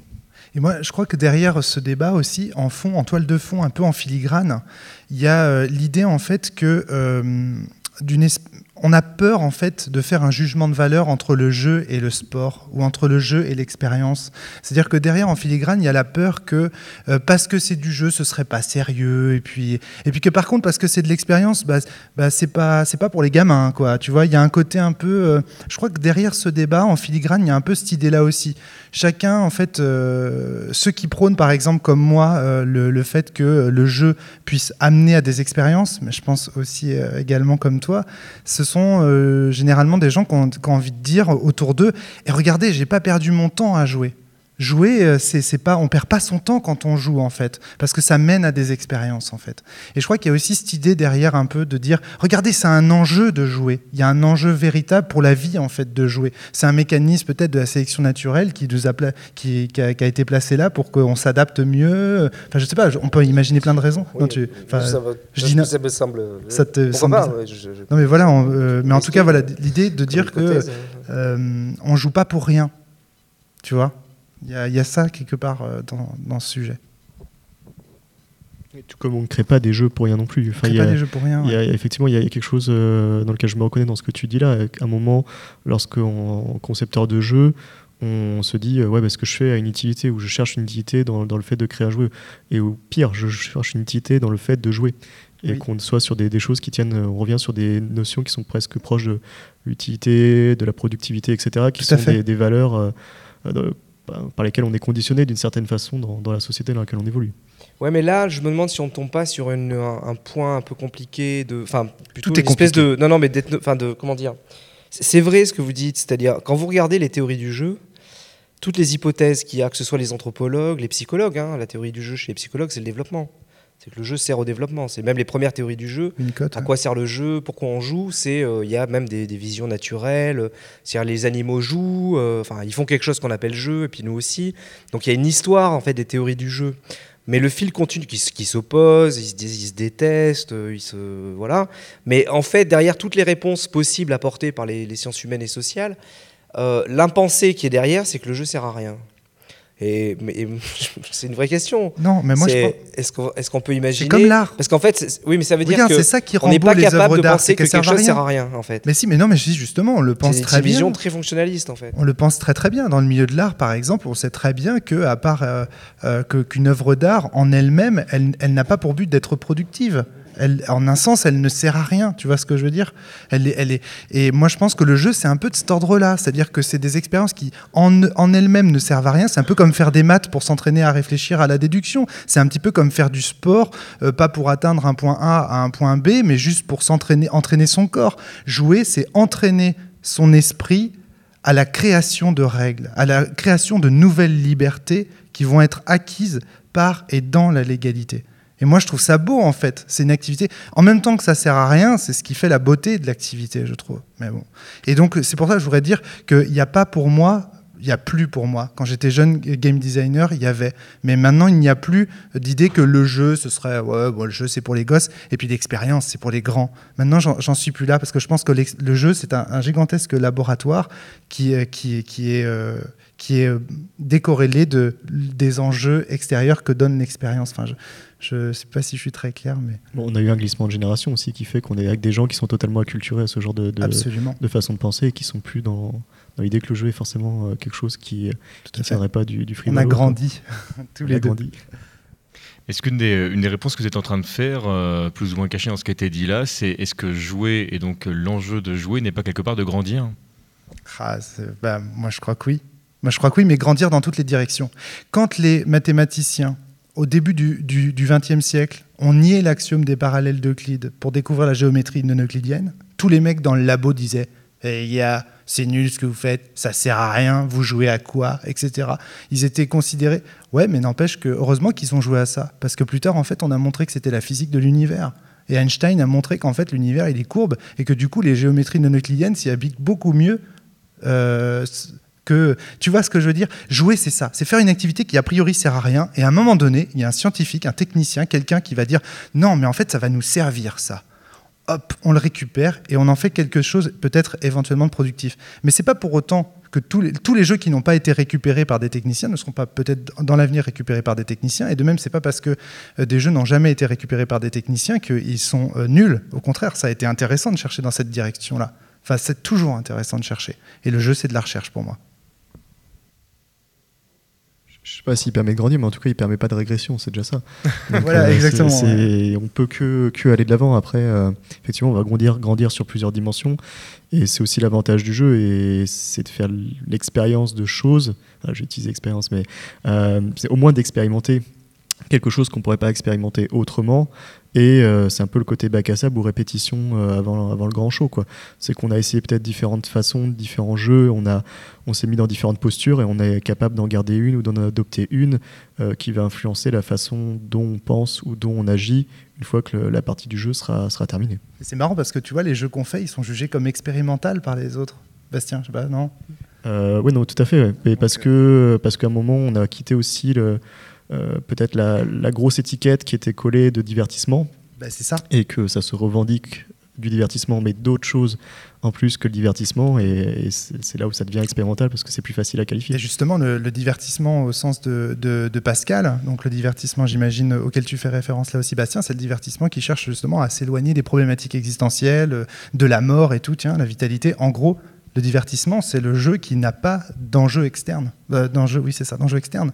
Parce que justement, euh, il est décorrélé des problématiques existentielles humaines. Et donc, euh, voilà, le jeu qui est de l'ordre du divertissement, il n'a que des problématiques internes, justement. Et lorsqu'on sort du jeu, eh ben, il ne nous a produit aucun effet. On ne prend aucun recul dessus et tout. Mais attention, il n'est pas en lui-même expérimental ou pas c'est la personne, et c'est là que je rejoins euh, ce que tu disais tout à l'heure, Il y a des gens qui vont être chamboulés par Angry Birds, tu vois ce que je veux dire? Il y a des gens que ça va chambouler. Mais et pour eux, ce sera un jeu expérimental. Et c'est ça qui est très important à comprendre aussi. Tout ça est très relatif. Oui, oui, en fait, on, touche le, truc, euh, j'ai l'impression qu'on va revenir à un cours sur les théories du jeu, c'est qu'en fait, on touche l'idée que le jeu est d'abord une perception et que cette perception, elle est socialement construite, c'est-à-dire euh, on apprend, euh, c'est Brunner qui travaillait là-dessus, qui montrait qu'en fait, les, les, jeux des enfants tout petits étaient très importants, souvent on pense pour le développement de l'enfant, c'est bien jouer. C'est vrai, c'est probablement bien de jouer avec les enfants pour les, stimuler, tout ça. Mais en fait, ce que, montre Brunner notamment, c'est que le, jeu du coucou qu'on fait avec les enfants, oh, je suis là, je suis pas là, je me cache, on appelle ça jeu. Et en fait, ce qui, ce qui montre, c'est que c'est ces premières formes-là qui permettent de construire chez l'enfant l'idée qu'il a quelque chose qui s'appellera du jeu. Voyez ce que je veux dire? C'est comme un mode de perception qui nous fait dire que ben, finalement, euh, ah oui, c'est un peu frivole ce que je fais, ça sert à rien. En fait, ce qui définit le jeu, c'est son rapport à d'autres activités sociales euh, qui vont être effectivement euh, plus ou moins frivoles, plus ou moins utiles, plus ou moins inutiles. À ceci près, là où c'est compliqué, c'est que ça évolue enfin, avec l'histoire. C'est-à-dire qu'il y a des choses qu'on appelle jeux aujourd'hui qui n'étaient pas appelées jeux il y a une époque. Les, premiers anthropologues se s'arrachaient les cheveux quand ils allaient dans une, une peuplade où ils voyaient des trucs en se disant mais est-ce que c'est du jeu, est-ce que c'est de la magie? Euh, le premier jeu de société qu'on a, c'est le jeu Royal Dur, enfin qu'on trouve hein, chez les, archéologues, on trouvait. C'est un jeu, euh, on, l'a trouvé dans un, en, Égypte, je crois, ou je sais plus. Euh, si, si, je crois c'est moins 3000 ans. et puis pendant longtemps, il y a eu des hypothèses. En fait, c'est une espèce de, de, de, tablier avec des trucs. On s'est dit, est-ce que c'est un truc de divination? Est-ce que c'est un truc de jeu? Et puis, miracle, ils ont trouvé une, une, pierre sur laquelle la, la, la, règle était gravée. donc la règle l'inscrivait dans le domaine du jeu. Mais vous voyez ce que je veux dire? C'est c'est un apprentissage de perception d'une activité hmm. euh, pour que euh, et puis parfois c'est ça qui fait que c'est un, cadre de l'expérience. C'est une façon d'être dans une activité qui fait que parfois il y a des malentendus. C'est-à-dire euh, vous, avez déjà expliqué quelqu'un le, fameux il est à fond dedans puis vous vous êtes un peu en deçà c'est votre culture ludique qui fait que euh, votre enjeu, votre investissement est relativement faible, tandis que l'autre à côté, il met tout euh, euh, pour gagner. Donc il y a, cette question-là qui fait que c'est éminemment social, en fait, au sens de le jeu, ça reste avant tout la perception d'une activité, une façon d'être dans un domaine très particulier qu'on a collectivement décidé d'appeler jeu. Il nous reste une demi-heure. Je vais proposer qu'on passe la parole au public pour éventuellement nous, poser quelques questions. Donc il y a un micro qui va, qui va passer. Si vous avez des questions, je vous invite à lever la main. C'est bon, on entend là? Ok. Euh, bah, tout simplement, je pense qu'il y a un truc qu'on n'a pas trop défini. Enfin, j'ai pas assisté à la première conférence, du coup, je sais pas si vous l'avez défini, etc. Mais c'est euh, le rapport, en fait, le fait que le jeu soit émotionnel tout simplement. C'est le rapport à l'émotionnel personnel. Et vu que c'est émotionnel, justement, c'est personnel. Et du coup, on peut pas définir franchement le jeu, vu que la perception du jeu est différente pour chacun. Et donc déjà, à partir de là, pour moi, le débat devient déjà euh, enfin, gigantesque, tout simplement, parce qu'il faudrait définir le rapport émotionnel pour chacun, et ça devient vraiment... Euh, bah, Abyssal. titanesque, oui. Tout simplement. Donc je sais pas ce que vous en pensez. Alors moi j'avais laissé une place, j'avais laissé une place euh, à l'émotion dans, dans ce que j'avais prévu de, dire, euh, mais dans la mesure où pour moi l'émotion c'est quelque chose qui est posé, qu'on ne choisit pas en fait. Tu choisis pas pourquoi, as, pourquoi ça te fait plaisir euh, de telle ou telle chose, tu vois. Et donc à partir du moment où tu le, où tu le, où ça tu le choisis pas, pour moi je l'avais classé d'entrée de jeu dans les enjeux externes, tu vois, dans la défini, dans les définitions que j'ai données. Mais justement le fait de, de définir, en fait, dans le débat la question c'est enjeu et jeu. Donc, Oui. euh, enjeu, je pense pas qu'à partir du moment où on pose cette question-là, faut pas, pour moi, hein, il faut pas catégoriser en fait enjeu externe et enjeu interne, D'accord. tout simplement parce que bon, on s'en sort pas. Et euh, c'est un débat, donc justement, c'est légitime de se poser la question. Euh, mais ça devient, ça devient, enfin, ça devient trop compliqué. Et on peut très bien, je pense, débattre là-dessus sans avoir à définir enjeu externe et enjeu interne. Tu penses qu'en fait le jeu c'est juste l'acti- la- l'activité qui fait plaisir à l'humain? Tu définirais le jeu comme étant l'activité qui fait plaisir à, un humain donné? Qui euh, que le dont c'est un enchaînement d'émotions au final. C'est-à-dire que le jeu procure de l'amusement, euh, qui peut être ça, ça peut être sur un tas d'émotions, mais on n'aura pas la même perception. euh, on n'aura pas la même perception du jeu et du coup, euh, je peux très bien percevoir quelque chose comme un jeu. Je peux très bien percevoir cette conférence comme un jeu, tout simplement un jeu social, un jeu Tout à fait. et, et du coup, certaines personnes ici ne le percevront pas comme un jeu. Et à partir de ce moment-là, les enjeux seront, euh, les enjeux seront, ne seront pas définis.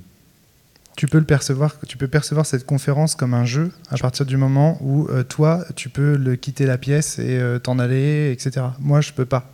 Il y a un enjeu externe. Et Si, justement, si je quitte la pièce, je vais avoir l'air d'un con. Enfin, et justement, et justement, bah, c'est un jeu ça. social. C'est un jeu social. tu vois.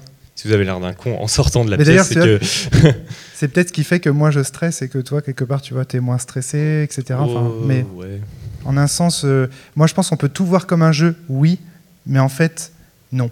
Parce qu'à partir du moment où on peut pas quitter un jeu, pour moi, c'est plus un jeu. Ça, c'est, ça, c'est vraiment euh, essentiel pour moi. Le jeu fait monde à part. Si Mais- tu peux pas partir, t'es plus dans le jeu, quoi. Et le fait de quitter la pièce, vous avez le droit de quitter la pièce, vous avez très, bien le droit de partir, etc. D'ailleurs, je me casse. D'accord. mais euh, c'est il y, a- il y a des règles effectivement définies, mais on peut toujours transgresser les règles dans la mesure du possible. Forcément, je vais pas demander de vous envoler. Non, en fait, mon- mon point de vue, il est différent. C'est en fait ces questions, parce qu'on peut se dire effectivement, c'est quoi ces trucs scolastiques euh, de, de réflexion? En fait, c'est plutôt euh, des intérêts de chercheurs. Euh, pour le coup, c'est d'essayer de Voilà. non seulement si tu fais une histoire du jeu, c'est difficile, et les- l'anthropologie c'est pareil, c'est-à-dire, ou la sociologie, c'est-à-dire que tu as besoin de catégories, c'est-à-dire de, voir, euh, si tu veux comprendre l'évolution des, formes de jeu, par exemple l'évolution d'une solution, ou la place du loisir, il faut pas se planter en mobilisant des catégories récentes. Ce que je disais, c'est les, les anthropologues ont eu des difficultés au début en mobilisant des catégories qu'ils appelaient jeux, pour des choses, en fait, quand ils essayaient de comprendre la question des enjeux et des significations, ils se rendaient compte que ça renvoyait pas seulement à du divertissement, que supposait le mot jeu, euh, ouais, tu vois, donc ce travail-là, il sert, il sert en partie euh, à essayer de comprendre des évolutions, à essayer de comprendre comment euh, euh, même la question du jeu euh, se, traduit dans les sociétés. Effectivement, en dehors de ça, on n'en a pas spécialement besoin quand on fait pas de la recherche. Sinon, pour un intérêt purement intellectuel, essayer de voir l'histoire du jeu, l'histoire des usages du mot jeu, de voir qu'à un moment il, a, disparu, il est revenu, qu'on a que, que le français a, est coincé avec son mot jeu parce que les Anglais ont une pensée du jeu qui est différente parce qu'ils ont deux mots pour le dire. Donc tout ça, c'est effectivement c'est très théorique, mais ça permet quand même aux chercheurs après de pas trop se tromper quand on veut faire ne serait-ce de l'histoire ou de comprendre les, les distributions. Ouais, typiquement, je vais vous donner un exemple. Euh, je, je suis obligé de le donner. Il y en a qui vont se moquer parce que c'est pas la première fois. Mais on fait les enquêtes. On veut savoir qui joue aux jeux vidéo en France. Donc on demande aux gens est-ce que vous êtes joueur de jeux vidéo? Les gens vous disent oui, ils vous disent non. D'accord. Et puis tout d'un coup, vous demandez aux gens mais est-ce que vous avez joué au démineur ou au solitaire euh, dans les six derniers mois? Genre, ah oui, j'ai fait ça. Est-ce que vous avez, vous avez utilisé Vous rentrez par les objets, vous rentrez pas par la catégorie, et vous vous rendez compte que le solitaire est une pratique gigantesque. Euh, que plein de petits jeux qui apparaissent pas, mais parce qu'on n'est pas passé par la catégorie jeu. On est passé par l'objet. Et on se rend compte que des choses qui ont des propriétés qui ressemblent à du jeu sont pratiquées. Donc ça interroge. Ça veut dire qu'ils ne se sentent pas joueurs, mais vous leur demandez ah oui, un petit solitaire de ci, de là. En fait, de ci, de là, c'est tous les soirs euh, euh, pour me vider la tête. Voilà. Et alors, ce qui est intéressant, c'est quand vous parlez du solitaire à un public de gamers, je veux dire, souvent, pas toujours, peuvent se dire mais de quoi il nous parle ce type-là, euh, le solitaire, GTA. Pourtant, il y a bien une propriété, il y a bien quelque chose de commun là-dedans. Donc tout ça, ces histoires de catégories, de réflexion sur la définition du jeu et tout ça, ça permet d'essayer de comprendre euh, comment est organisée la culture vidéoludique aujourd'hui, de voir qu'il y a une culture euh, élitiste, on va dire, cultivée, légitime, et puis une culture illégitime du jeu vidéo, des petits jeux qu'on pense comme mal foutus, pas comme des vrais jeux et tout ça. Donc derrière le mot jeu, ça dit quelque chose du monde social, ça dit des rapports de force aussi, à définir ce que c'est que le jeu vidéo. Euh, si vous dites certains, euh, on entend dire le, jeu vidéo, le solitaire est un jeu vidéo, des gens vont, se rouler par terre en disant c'est pas ça, d'autres vont dire oui, oui, tout à fait, moi j'adore jouer aux jeux vidéo et je joue au solitaire. Donc ça dit quelque chose, euh, voilà, c'est pas uniquement, enfin, je sais pas si je réponds, mais un truc purement spéculatif, c'est une façon aussi d'interroger le monde social et, les catégories qu'on mobilise pour l'analyser. Et ouais, et ça, ça tu, parles de la recherche, euh, Vincent, mais il y a aussi la distribution. c'est vachement important. ça a d'autres applications. Alors là, c'est hyper important, quoi, parce que du coup, euh, à qui tu distribues ton jeu de rôle euh, si, si, tu te fies uniquement à l'émotion et au plaisir, c'est-à-dire, ah bah ça, c'est pour les gens qui éprouvent tel plaisir devant telle mécanique, tu vois. Enfin, c'est bizarre. Tu dois, à un moment donné, tu dois faire des cases, tu dois faire des. Et donc, effectivement, tu as raison de dire que c'est une problématique de, de designer. Bastien, non? Bah alors, du coup, du point de vue designer. Notre question? Je prends la parole juste une minute. Désolé, ça fait un peu, j'arrive, je fais du forcing. Précisément, tu as, dit quelque chose d'intéressant. Je souscris pas forcément à ce que tu as dit, mais tu as parlé d'émotion, c'était intéressant. Euh, effectivement, les Game Studies, d'où leur nom, se sont centrés donc, euh, sur le jeu, sur ses règles, ses formes, etc. On peut aussi voir euh, euh, les pratiques, les lieux dans lesquels ont lieu ce qu'on décrit comme des activités ludiques. Mais pour revenir sur ta thèse, tu disais est-ce que finalement c'est pas des, des, émotions? Alors c'est sûr, ça fait hyper perméable dit comme ça parce qu'il y a plein d'activités, plein d'objets qui suscitent des émotions. Mais il y a tout un tas d'auteurs qui pensent qu'il y a des émotions spécifiques. Parce que sinon, si on n'a pas des émotions spécifiques, qu'est-ce qui distingue après le cinéma du jeu? On peut aller très très loin, parce que euh, tout de suite, on aurait des, définitions des, très très floues et donc très perméables. Donc, est-ce qu'il y a des émotions spécifiques? Donc, on regarde le joueur et on, va essayer de déterminer une sorte d'état ludique ou d'émotion associée euh, au jeu. Ok, admettons. Alors je ne sais pas ce que ce serait, mais c'est une piste, et il y a des gens qui creusent dans cette piste. Je vais vous faire part d'un exemple, euh, juste pour que vous y réfléchissiez, je ne demande pas que vous y répondiez, je vais laisser la parole, parce que j'ai donné cet exemple il y a trois ans lors d'une conférence avec euh, Mathieu Triclot, justement, sur, euh, sur le jeu. donc supposons il y a une sorte d'état d'état ludique, on a l'impression d'interagir, une sorte d'exaltation, une sorte de plaisir. Je jouais à un jeu donc, du coup, qui s'appelle le Chasme-Spasme, et du coup, il fallait faire des combos en appuyant sur plein de boutons. Et j'étais dans une espèce d'exaltation, d'euphorie, de vertige, parce qu'il fallait que je fasse plein de points. Et c'est une partie très très courte. Chose que j'ai appris. Par contre, j'ai appris en fait euh, beaucoup de temps après qu'en fait, il n'y avait aucune interaction. C'est juste un faire semblant. J'ai appuyé sur un bouton, ça lance un jeu, et, de la, et je n'ai aucune maîtrise. En fait, c'est de la fausse interaction. Mais les émotions étaient authentiques. Donc, de mon point de vue, en fait, simplement de joueur, j'étais là. Euh, ah, j'ai joué un jeu, c'était une bonne expérience de jeu mais fondamentalement, par ses qualités intrinsèques, c'était pas un jeu. C'était juste pour faire part de cette émotion. Et il y a des auteurs qui travaillent dans cette direction. C'est ouf. Pardon. Donc en tout cas, moi, j'ai, bah, c'est une question qui en fait rejoint un peu ce qui vient d'être dit. Donc euh, ça va peut-être euh, se répéter, mais euh, en fait, je me disais comme quand, comme quand il y a trop d'enjeux finalement, ou que, en tout cas l'enjeu a trop d'impact, on va dire, sur la réalité, on pourrait dire que c'est plus vraiment un jeu et qu'à contrario, en fait, il y a des enjeux euh, personnels qu'on a, tout un chacun, qui sont extérieurs aux, enjeux déjà prévus dans, certains jeux, donc internes. Je me demandais simplement, quand on est créateur de jeux, comment on peut se rendre vraiment compte finalement de, des, enjeux qui, vont, qui va y avoir en dehors de ceux qu'on a prévus euh, en faisant le jeu, en fait? Bastien euh, bah, ça, c'est la, c'est la magie de la, chose. Euh, alors, il y a, et ça, va faire un lien avec, euh, avec la question de l'émotion. L'émotion, c'est à la fois un enjeu, parce que d'un point de vue designer, c'est peut-être quelque chose qu'on va chercher à générer sans avoir l'assurance que, que, ça prenne. Hein. Ça, c'est vraiment une, une variable qu'on maîtrise absolument pas. Et ça va dépendre aussi de nous, de notre perception de, de l'enjeu en tant que tel.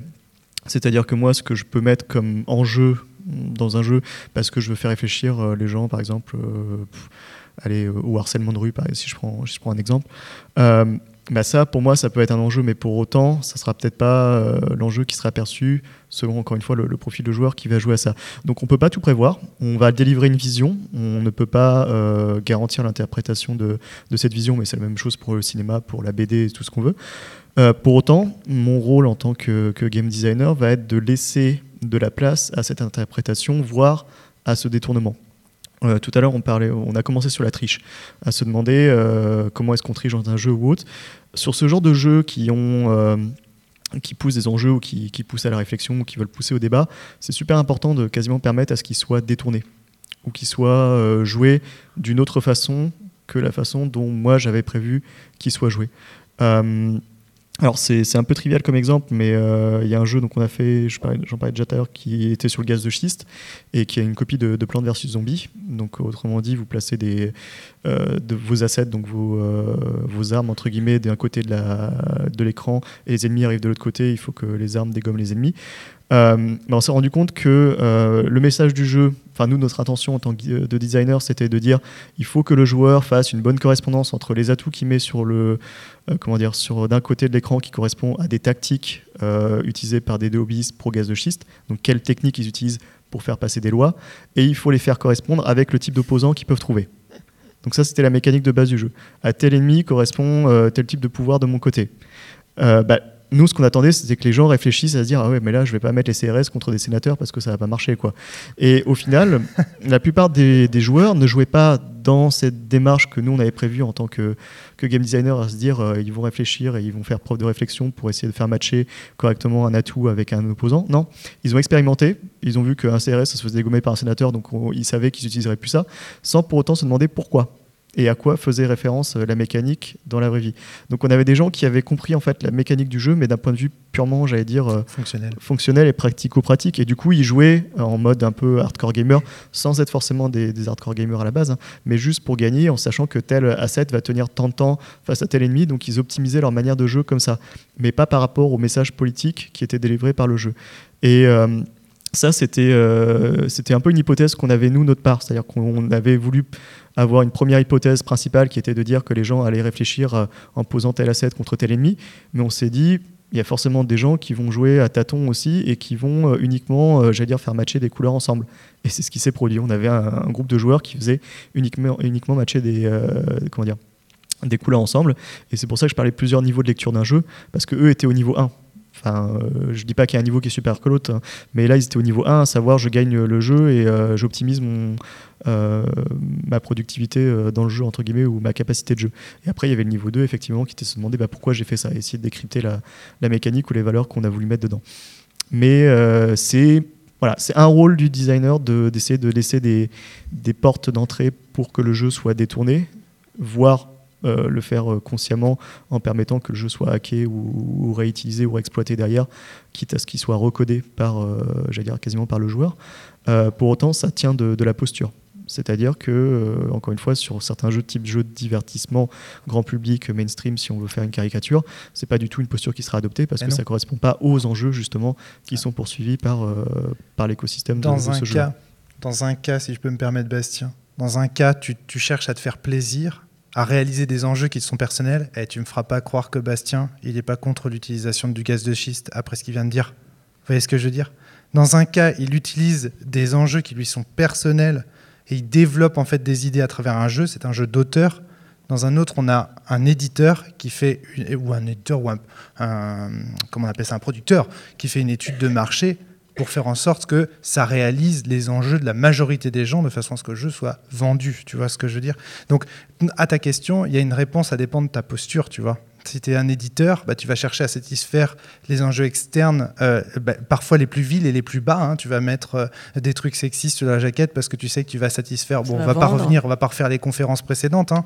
mais voilà, c'est, on est dans des dynamiques euh, de cet ordre-là. Alors que le joueur, pardon, l'auteur qui va faire un jeu expérimental, lui ne cherche à satisfaire personne, si ce n'est lui-même et ses propres enjeux. Et après, il met la bouteille à la mer sur Internet, dans, un, dans une boutique ou autre, il voit qui l'achète, qui l'aime, qui ne l'aime pas, et si j'ose dire, qui même le, me suive, tu vois ce que je veux dire Il attend pas la célébrité, il attend que de trouver son public, celui justement qui répondra à ses enjeux, et si possible, qui le partagera avec leurs potes, et qui du coup transmettra les enjeux, et c'est comme ça qu'un jour ou l'autre, on interdira euh, peut-être l'exploitation du gaz de schiste, euh, si on a les preuves euh, qui vont avec. Sur ce jeu en particulier, c'est là où c'est intéressant quand tu parles d'enjeu pour le game designer, c'est que moi j'ai pas de, position idéologique sur la question du gaz de schiste, c'est-à-dire que oh honnêtement je. Sérieux, Bastien. J'ai même envie de dire euh, que je m'en fous.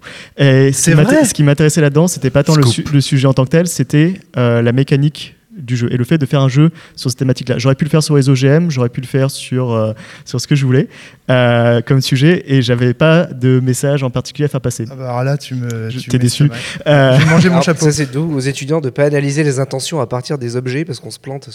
Ouais, c'est voilà. Non, non, mais je, je blague pas. Tout à fait, je les analyses de contenu. Euh, T'as raison. Je veux dire, qui, qui retrace l'intention de l'auteur à partir du, du dispositif une, fois sur deux, vous, enfin, vous, vous avez une chance sur deux de vous planter. Ouais. Alors, moi, il m'arrivait de traiter dans des, dans des jeux des points de vue qui ne sont pas les, miennes, les miens. C'est-à-dire que le, le, jeu, si on essaie de le, de le, regarder en tant que tel, on essaie de décrire quels étaient l'enjeu, pour moi, justement, à travers l'analyse du jeu, ou se dire, je voulais faire tel, passer tel message, oui, mais j'ai peut-être fait passer quelque chose qui était totalement contre mon opinion de départ simplement parce que je voulais voir quelles étaient les réactions. Et pour moi, l'enjeu, c'était de déclencher de la réaction et de voir, entre guillemets, les, les arguments qui, est, je me faisais l'avocat du diable, hein, typiquement, euh, et qui allaient en ressortir. Donc, euh, la question de l'enjeu, même pour le game designer au-delà du joueur, est, super compliquée. Donc, on ajoute encore un niveau de complexité au-dessus. Et après, on juge d'un jeu d'auteur qu'il est réussi ou pas si, lorsque l'auteur nous parle de son propos, les résultats euh, attendus arrivent, tu vois. Lorsque euh, le propos, lorsque les joueurs euh, obtiennent euh, un propos, enfin en tout cas après avoir joué, se disent ah ouais, je, vraiment le gaz de schiste c'est interdit. Si l'auteur a dit euh, bah, ce que je voulais c'était justement que le gaz de schiste soit interdit, là on estime que le jeu est réussi à ce moment-là. Quand, quand il s'agit d'un jeu d'auteur, pour un jeu d'éditeur, pour un jeu de producteur où là on a fait une étude de marché, c'est totalement différent. On estime que le jeu est réussi lorsqu'il dépasse tant de millions d'exemplaires vendus ou tant de milliards.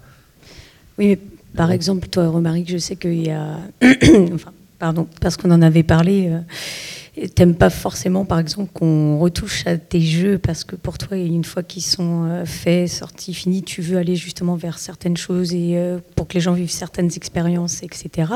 Là, dans, dans quelque chose comme ça, est-ce que du coup, tu prends le temps que les jeux soient essayés pour le coup et après rechanger si tu vois que justement euh, l'enjeu de base que tu as voulu mettre dedans est, est pas présent ou... Je n'interdis pas que les gens touchent aux règles de mes jeux, mais j'attends que leur changement aille dans le sens du propos de son auteur, à savoir du mien. Je suis un dictateur, tu vois. Mmh. Je, mais j'ai dit mon propos, mon propos il est clair par rapport à ça, c'est de faire en sorte que les joueurs soient des philosophes à la fin de la partie.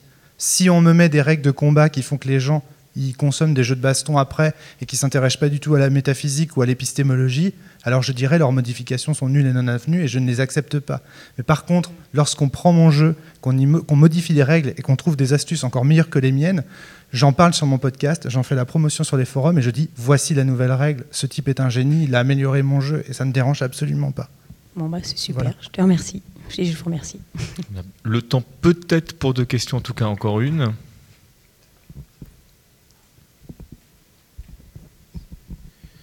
Euh, J'aurais voulu vous poser une question parce que j'ai eu l'impression euh, au cours de vos échanges qu'il y avait une tentative de définir ce qu'était le jeu en définitive. Mais euh, je, me demande si on craint pas, il n'y a pas une, une, crainte à avoir en tentant de le définir, qu'on qu vire à l'essentialisation. Oui. Et Désolé, euh, ce... c'est de ma faute. Ouais, et il a, il, a, il a bien souligné. Je pense non, moi je crois dit... que j'ai essayé de préciser ouais. que justement les définitions canoniques, elles sont intéressantes, hein, je dire, intellectuellement, mais au fond elles résistent toujours à la, à la réalité. Donc l'autre façon de travailler, c'est pas d'abandonner le projet, parce que sinon on peut se dire tout se vaut, c'est pas possible. Non, enfin, non, mais en fait, je n'ai pas fini. C'est que le, le, fond de ma question, c'est justement c'est comment on pense le jeu vidéo tout en essayant d'échapper à cette logique d'essentialisation qui est très récurrente en général. C'est plutôt ça ma question. Ben... J'ai peur qu'on ne puisse pas le penser, malheureusement, qu'on doive toujours, à un moment donné, euh, euh, prendre des axiomes, euh, prendre des, sortes de balises et dire, bah voilà, on part de là et on essaye de construire. Et un jour ou l'autre, on va se faire démonter, on va, notre définition, elle va plus tenir parce que la société aura changé. J'ai peur que ce soit l'histoire de l'humanité, ça, en fait. Hein. Non, heureusement, en fait, parce que sinon, on serait Enfin, il n'y a rien de pire que euh, la science soit achevée. C'est, ce serait une catastrophe. Heureusement qu'on continue à chercher et que voilà. Bah, en fait, ce que je dirais, c'est qu'il faut. Enfin, quand on travaille sur des. Enfin, en tout cas, en sociaux, plutôt du jeu et des pratiques culturelles, c'est qu'au fond, on va prendre des définitions les plus larges. Hein. Euh, et puis après, on va essayer de comprendre comment les gens se situent là-dedans? Est-ce que l'exemple du solitaire et de GTA, c'est typiquement ça? C'est qu'on utilise une catégorie qui suppose euh, un truc, puis on va partir d'objets qui sont appelés comme ça ou qui ont des caractéristiques communes, et après on va essayer de comprendre. C'est en fait, le jeu, en un sens, il, a des spécificités, on l'a évoqué, son ambiguïté, c'est un média très particulier, mais au fond, ça reste, euh, malgré, même si on aime ça, ça reste une pratique culturelle parmi d'autres, comme le cinéma, comme la littérature. Les études littéraires, elles ont le même truc. Si vous demandez aux gens si vous êtes lecteur, en fait, ce que vous allez voir, c'est que les gens vont vous dire non, ils vont se positionner vers le plus haut. Et donc, vous allez avoir, euh, les gens vont lire les grands auteurs et, et vont soit cacher, soit pas le dire qu'ils lisent Marc Lévy. Et si vous dites euh, les littéraires, aujourd'hui la littérature c'est Marc Lévy, en fait, vous voyez ce que je veux dire Ça vous permet de mesurer quelque chose du monde social qui dit pas la vérité, mais qui est la vérité sur l'état des rapports de force euh, au sein du monde social, entre le monde économique, entre euh, les gens cultivés, les gens moins cultivés. Enfin voilà. Donc je crois que le jeu vidéo en ça, il est absolument une pratique culturelle comme les autres. Il est un, objet un, enjeu de légitimation, de légitimation sur certains types de trucs. Ce qui est intéressant et c'est un des éléments vraiment incroyables au, Stunfest, c'est cette espèce de, réflexion. Euh, ah euh, qui était quasiment absente il y a des années. Je veux dire, une, vision, euh, c'est pas péjoratif quand je dis, mais d'un télo du jeu vidéo. C'est un rapport euh, de capacité. De... Ce, que, ce que Pierre Bruno, dès les années 90, parlait de pratique savante du jeu vidéo. C'est une capacité à développer un truc critique et, et travailler sur des, des, non pas des catégories, mais qu'est-ce qu'on met derrière ces catégories-là Ça permet, je pense, de comprendre un peu l'organisation d'une pratique culturelle, son mode de diffusion, euh, euh, de voir que le, jeu vidéo s'appuie aujourd'hui sur des, classes moyennes, classes moyennes sup, qui le légitiment, euh, qu'il y a des expos qui arrivent, qu'il y a des chercheurs qui arrivent à l'université, qui commencent à en faire des objets légitimes. Donc ça permet de tracer au-delà de simplement qui joue au jeu vidéo, de comprendre en quoi il est un objet social et de construction. C'est vachement, vachement fou. C'est super intéressant ce que tu dis parce qu'en fait, ce que tu dis, c'est que nos définitions nous positionnent en fait dans le jeu social. Enfin, dans complètement. Et du coup, en fait, donne-moi tes définitions du jeu vidéo et je te dirai euh, qui tu es, quel gamer tu es, et à, quoi tu joues, en fait, et etc. Et en fait, à travers les définitions, c'est un peu aussi nos pratiques, euh, nos jeux, nos expériences, euh, nous-mêmes qu'on vend, tu vois, un peu nos idées et tout. Et voilà. Puis ça peut mobiliser une sociologie critique, hein, je veux dire, c'est de voir. Bah, excuse-moi, tu peux. C'est en fait euh, quand vous voyez euh, des gens qui essaient de. Euh, Tremel avait évoqué ça aussi avec avec d'autres, c'est-à-dire la façon dont on essaie de nous faire passer du jeu pour des formes de nouvelles formes de management, par exemple. On dit c'est un jeu, voilà. Et on voit bien que derrière ça, résiste, que ce qu'on appelle jeu est pas perçu comme tel. Donc il est aussi un indicateur de rapports sociaux, voilà, et de, de dynamique sociale. Hein, je me c'était exactement le, point sur lequel je voulais aller. En fait, le côté game washing où on fait aujourd'hui passer beaucoup de choses pour du jeu, alors que ça ne tient pas forcément du jeu selon les critères que certains auraient pu imposer. Donc ça, fait euh, directement euh, question à ta, définition. Après, pour moi, un élément euh, sur comment on peut définir le jeu, c'est la façon dont on va le critiquer. La, la, critique qui peut être faite du jeu, on a vu ça notamment sur les comment s'appelle? Les autres médiums culturels ou les autres formes culturelles, que ce soit la littérature, le cinéma ou autre, on a eu une tentative de définition de ce que pouvaient être euh, ces formes culturelles selon la critique qui a été faite. Aujourd'hui, sur le jeu, on se plante totalement parce qu'on n'a pas, pas établi de, du moins, il n'y a rien de structuré en termes de, critique de jeu ça part dans tous les sens et heureusement parce que justement ça fait écho à ta question la définition si on n'est pas capable d'avoir euh, j'allais dire une forme de critique euh, reconnue et qui soit quasiment légitimisée pour, euh, pour le, jeu, bah, ça fait écho justement à comment on définit, le jeu et quel mot on met, dessus. Donc tant qu'on n'aura pas réglé la, question de la critique du jeu, on n'aura probablement pas réglé la critique de la définition, et c'est pas plus mal, parce que, encore une fois, euh, s'il y a quelque chose qui est protéiforme, c'est le jeu donc en, définitive, c'est son, non, son indétermination qui fait son véritable intérêt, puisqu'il est, c'est comme la philo. oui, oui, c'est ça, c'est qu'il est, protéiforme et il permet donc un vaste champ de possibles. c'est une matrice. C'est comme la philo. La philosophie en tant que matière, c'est ça, c'est une matrice pour les pour sciences, euh, pour des sciences qui vont naître. C'est des premières questions. On se pose à un moment donné, on se pose des questions qui n'avaient jamais été posées, puis ça va devenir une science, la sociologie. Euh, Non, t'es pas d'accord avec si, ça Si, non, j'ai réfléchi. Je veux dire, globalement, c'est vrai de la façon, mais c'est un paradigme. Hein, on, on, peut le discuter, mais c'est vrai de plein de choses. C'est vrai euh, il y a une histoire de la science, comment des choses euh, se développent. Alors, il ne faut pas non plus être dans le relativiste en disant, tout est social, tout est rapport de force. Mais je veux dire, la science, c'est aussi des histoires de rapport de force. Je veux dire, une grande partie, c'est ce que la sociologie met en évidence, c'est qu'une grande partie de ce sur quoi on s'appuie sont les résultats de l'histoire, de rapports de force, de rapports sociaux, parfois de coopération, de mode. Euh, typiquement, on a eu au Game Study, je, l'évoque là, avec mes collègues, Vinciane, Samuel. par exemple, ça a des effets de de comprendre ce qu'on appelle jeu, leur relation avec des gens. Par exemple, quand on s'intéresse à les processus de légitimation, on se rend compte que quand vous regardez l'université, à quoi elle s'intéresse comme jeu? Il faut regarder, vous faites des statistiques, euh, nous on fait des stats sur qui joue à quoi, le solitaire, bam, bon, les personnes âgées, euh, ma mère est dedans. Euh, voilà, donc ça marche. Et puis on se rend compte qu'il y a un jeu qui est plutôt corrélé, ça ne veut pas dire qu'il n'y a que qui jouent, plutôt corrélé par les milieux ouvriers, milieux populaires. Voilà. Et c'est quoi? C'est les jeux de bagnole, Need for Speed, les euh, trucs comme ça. On regarde, euh, des collègues, euh, Manuel et, Boutet et d'autres, font une espèce de bibliométrie de ce dont parle la, recherche en sciences sociales. Mais ils n'en parlent pas. ils vont parler des jeux auxquels les chercheurs jouent.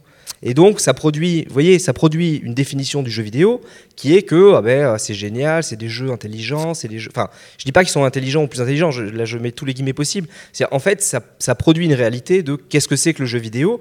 Et au fond, euh, ben, le solitaire, Need for Speed euh, vont être relégués dans des trucs un peu inexistants. voilà. Et c'est une vraie, je veux dire, de comprendre ça, c'est comprendre qu'est-ce que c'est que la culture vidéoludique. C'est aussi un rapport de force. On va prendre une dernière question très rapide, si vous avez tu vois, finalement, euh, c'est un peu comme la philo. Là, il va y avoir des nouvelles catégories. Le jeu va exploser. Il va y avoir des nouvelles catégories qui vont être créées et on va plus étudier le jeu. On va étudier tel jeu, tel jeu. Euh, bonjour. Du coup, euh, pour me présenter rapidement, j'ai été un peu animateur en colonie de vacances spécialisé dans le jeu, justement. Et donc, entre collègues, on s'est pas mal posé les questions que, vous êtes posées sur la triche, sur les enjeux. il y a une, question qu'on s'est posée il y a quelques années qui, que j'ai trouvé très intéressante c'est qu'est-ce qui se passe quand tout le monde triche? En même temps Et on va essayer de faire très rapide sur la réponse. Eh ben c'est tant mieux. Bonne chance.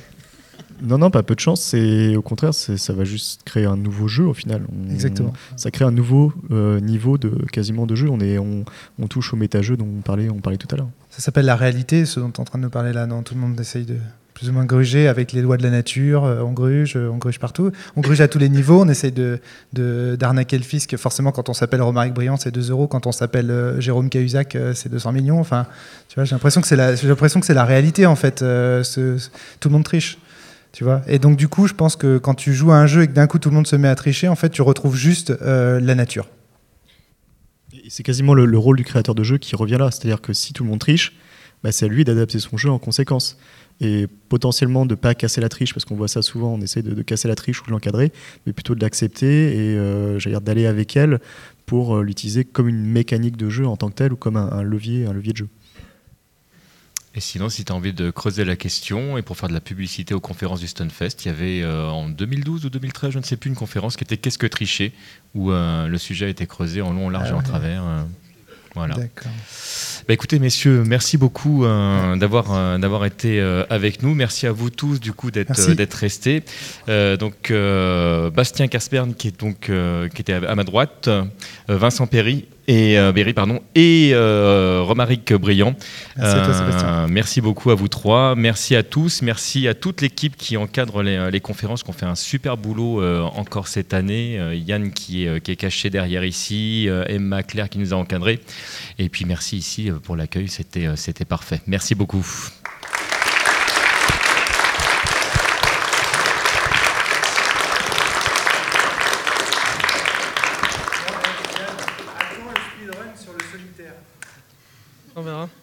En tout cas, euh, donc ouais, je me dois quand même de prendre quelques minutes pour remercier en, personne euh, toutes les personnes qui se sont investies, soit en amont, soit pendant le festival. Alors je vais pas faire du name dropping parce qu'en fait le truc c'est qu'il y a vraiment énormément de gens et quand on donne des listes et des listes, on oublie toujours des gens. Donc que ce soit les, pendant le festival, donc in situ, bah, les, bénévoles qui ont passé le micro, qui sont allés chercher les repas aux intervenants, intervenants que je remercie du coup par ailleurs, hein, qui ont été quand même euh, pas mal sollicité parce que certes c'est assez atypique les conférences du Stunfest mais souvent c'est pareil les intervenants viennent pour faire plusieurs conférences ce qui est en soi aussi atypique parce que dans beaucoup d'autres événements ils viennent par exemple pour une conférence dont ils sont éventuellement très spécialistes. Et là il y a souvent ça devient très participatif très associatif très collaboratif avec oui moi je vais faire ci je vais faire ça et on est euh, finalement un, intervenant va faire trois ou quatre interventions donc c'est aussi éprouvant pour eux. Euh, ceux aussi à qui je demande d'être modérateur effectivement qui acceptent ça permet de moi, je, travaille de moins en moins d'année en année, en tout cas. À terme, je pense que je serai juste là pour dire coucou en 10 ans. Et donc, euh, je les remercie tous. Je remercie beaucoup les, gens à la technique, effectivement, pour le son, euh, la lumière, euh, les autres personnes de l'association aussi, euh, qui, ont permis que ce soit les gens du bureau du CA, les membres de 3 Combo, de Nesblog aussi, qui du coup fait les conférences, font les conférences aussi du Sunfest. Enfin, moi, j'ai toujours eu la double casquette. J'ai d'abord eu la casquette Nesblog et petit à petit, je me suis impliqué dans 3 Combo d'abord, enfin, dans le Stunfest sans faire partie de 3 Combo et ensuite en ayant la casquette de 3 Combo. Et à l'heure actuelle, je suis vice-président.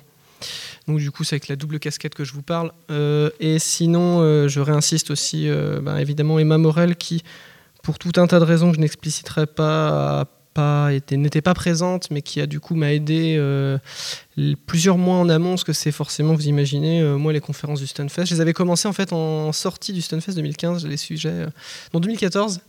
Et je suis déjà en train de travailler sur les sujets de 2016, du coup, ce que je vois ce dont on n'a pas parlé, ce dont il serait cool de parler. Donc je prends des petites notes, je dis ah ça, on va en parler, je vais inviter un tel.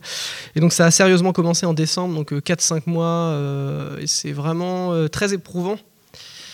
Et donc moi je suis à la fois triste et content que ça, se termine. vivement l'année prochaine et quand même faut souffler un peu hein, avant que ça reprenne. Alors pour ceux qui les auront ratés, il y aura le montage qui sera fait. Pas, par moi cette année parce que je monte mais je déteste monter. C'est viscéral. Donc du coup, j'ai trouvé quelqu'un qui, euh, une bonne âme, qui va du coup vous monter les conférences très bien, sans doute mieux que moi, et donc elles seront disponibles cet été. J'espère j'ai remercié tout le monde. Euh, je remercie aussi les festivaliers de prendre la peine, mine de rien, de, venir euh, ici assister aux conférences, alors qu'il y a quand même plusieurs scènes super play. des choses quand même peut-être plus immédiatement attractives qui sont, bah, qui, font, sont constitutives de l'histoire du festival et de son identité. Et nous, on essaie de proposer une espèce de, mix de, d'activités qui nous semblent toutes pertinentes et sans hiérarchie. Et c'est vrai que peut-être cette année, il y a eu le problème, la salle était vraiment extraordinaire, mais le fait que nous soyons un peu excentrés a peut-être euh, pas favorisé euh, l'hétérogénéité du public. Donc il euh, faudra réfléchir peut-être pour l'année prochaine. Je réfléchis à des moyens de... Bah, parce que le, festival va se développer de plus en plus. Euh, ou pas d'ailleurs, ça dépendra des subventions, ça dépendra du crowdfunding, de plein de choses. C'est-à-dire que là, je vous parle, ça se trouve l'année prochaine, il n'y a pas Stunfest, ça se trouve, il y a un Stunfest en encore plus gros. Enfin voilà, c'est du brainstorming en interne. Je vous épargne les détails, mais en gros, il y a pas mal de données euh, d'inconnus et notamment des données économiques. Donc peut-être qu'on voilà, on sera peut-être au Gaumont, peut-être qu'on sera retourné en liberté, peut-être qu'on sera à la périphérie de Rennes, je ne sais pas. Mais en tout cas, ce sera avec plaisir euh, que moi ou quelqu'un d'autre bah, organisera les, conférences et c'est un plaisir de voir en tout cas que ça, ça motive et que ça stimule les gens, qu'on a envie de continuer de discuter après et de dire ah oui, ça me fait penser à ça, euh, j'ai vu telle vidéo, t'as lu tel article. Et voilà. Donc je vous remercie en tout cas, j'ai essayé de faire très court. Et désolé si j'oublie de remercier des gens, et au pire je les remercie. Là, je, je suis un peu fatigué, là c'est très éprouvant. Et donc bah voilà, bonne fin de festival.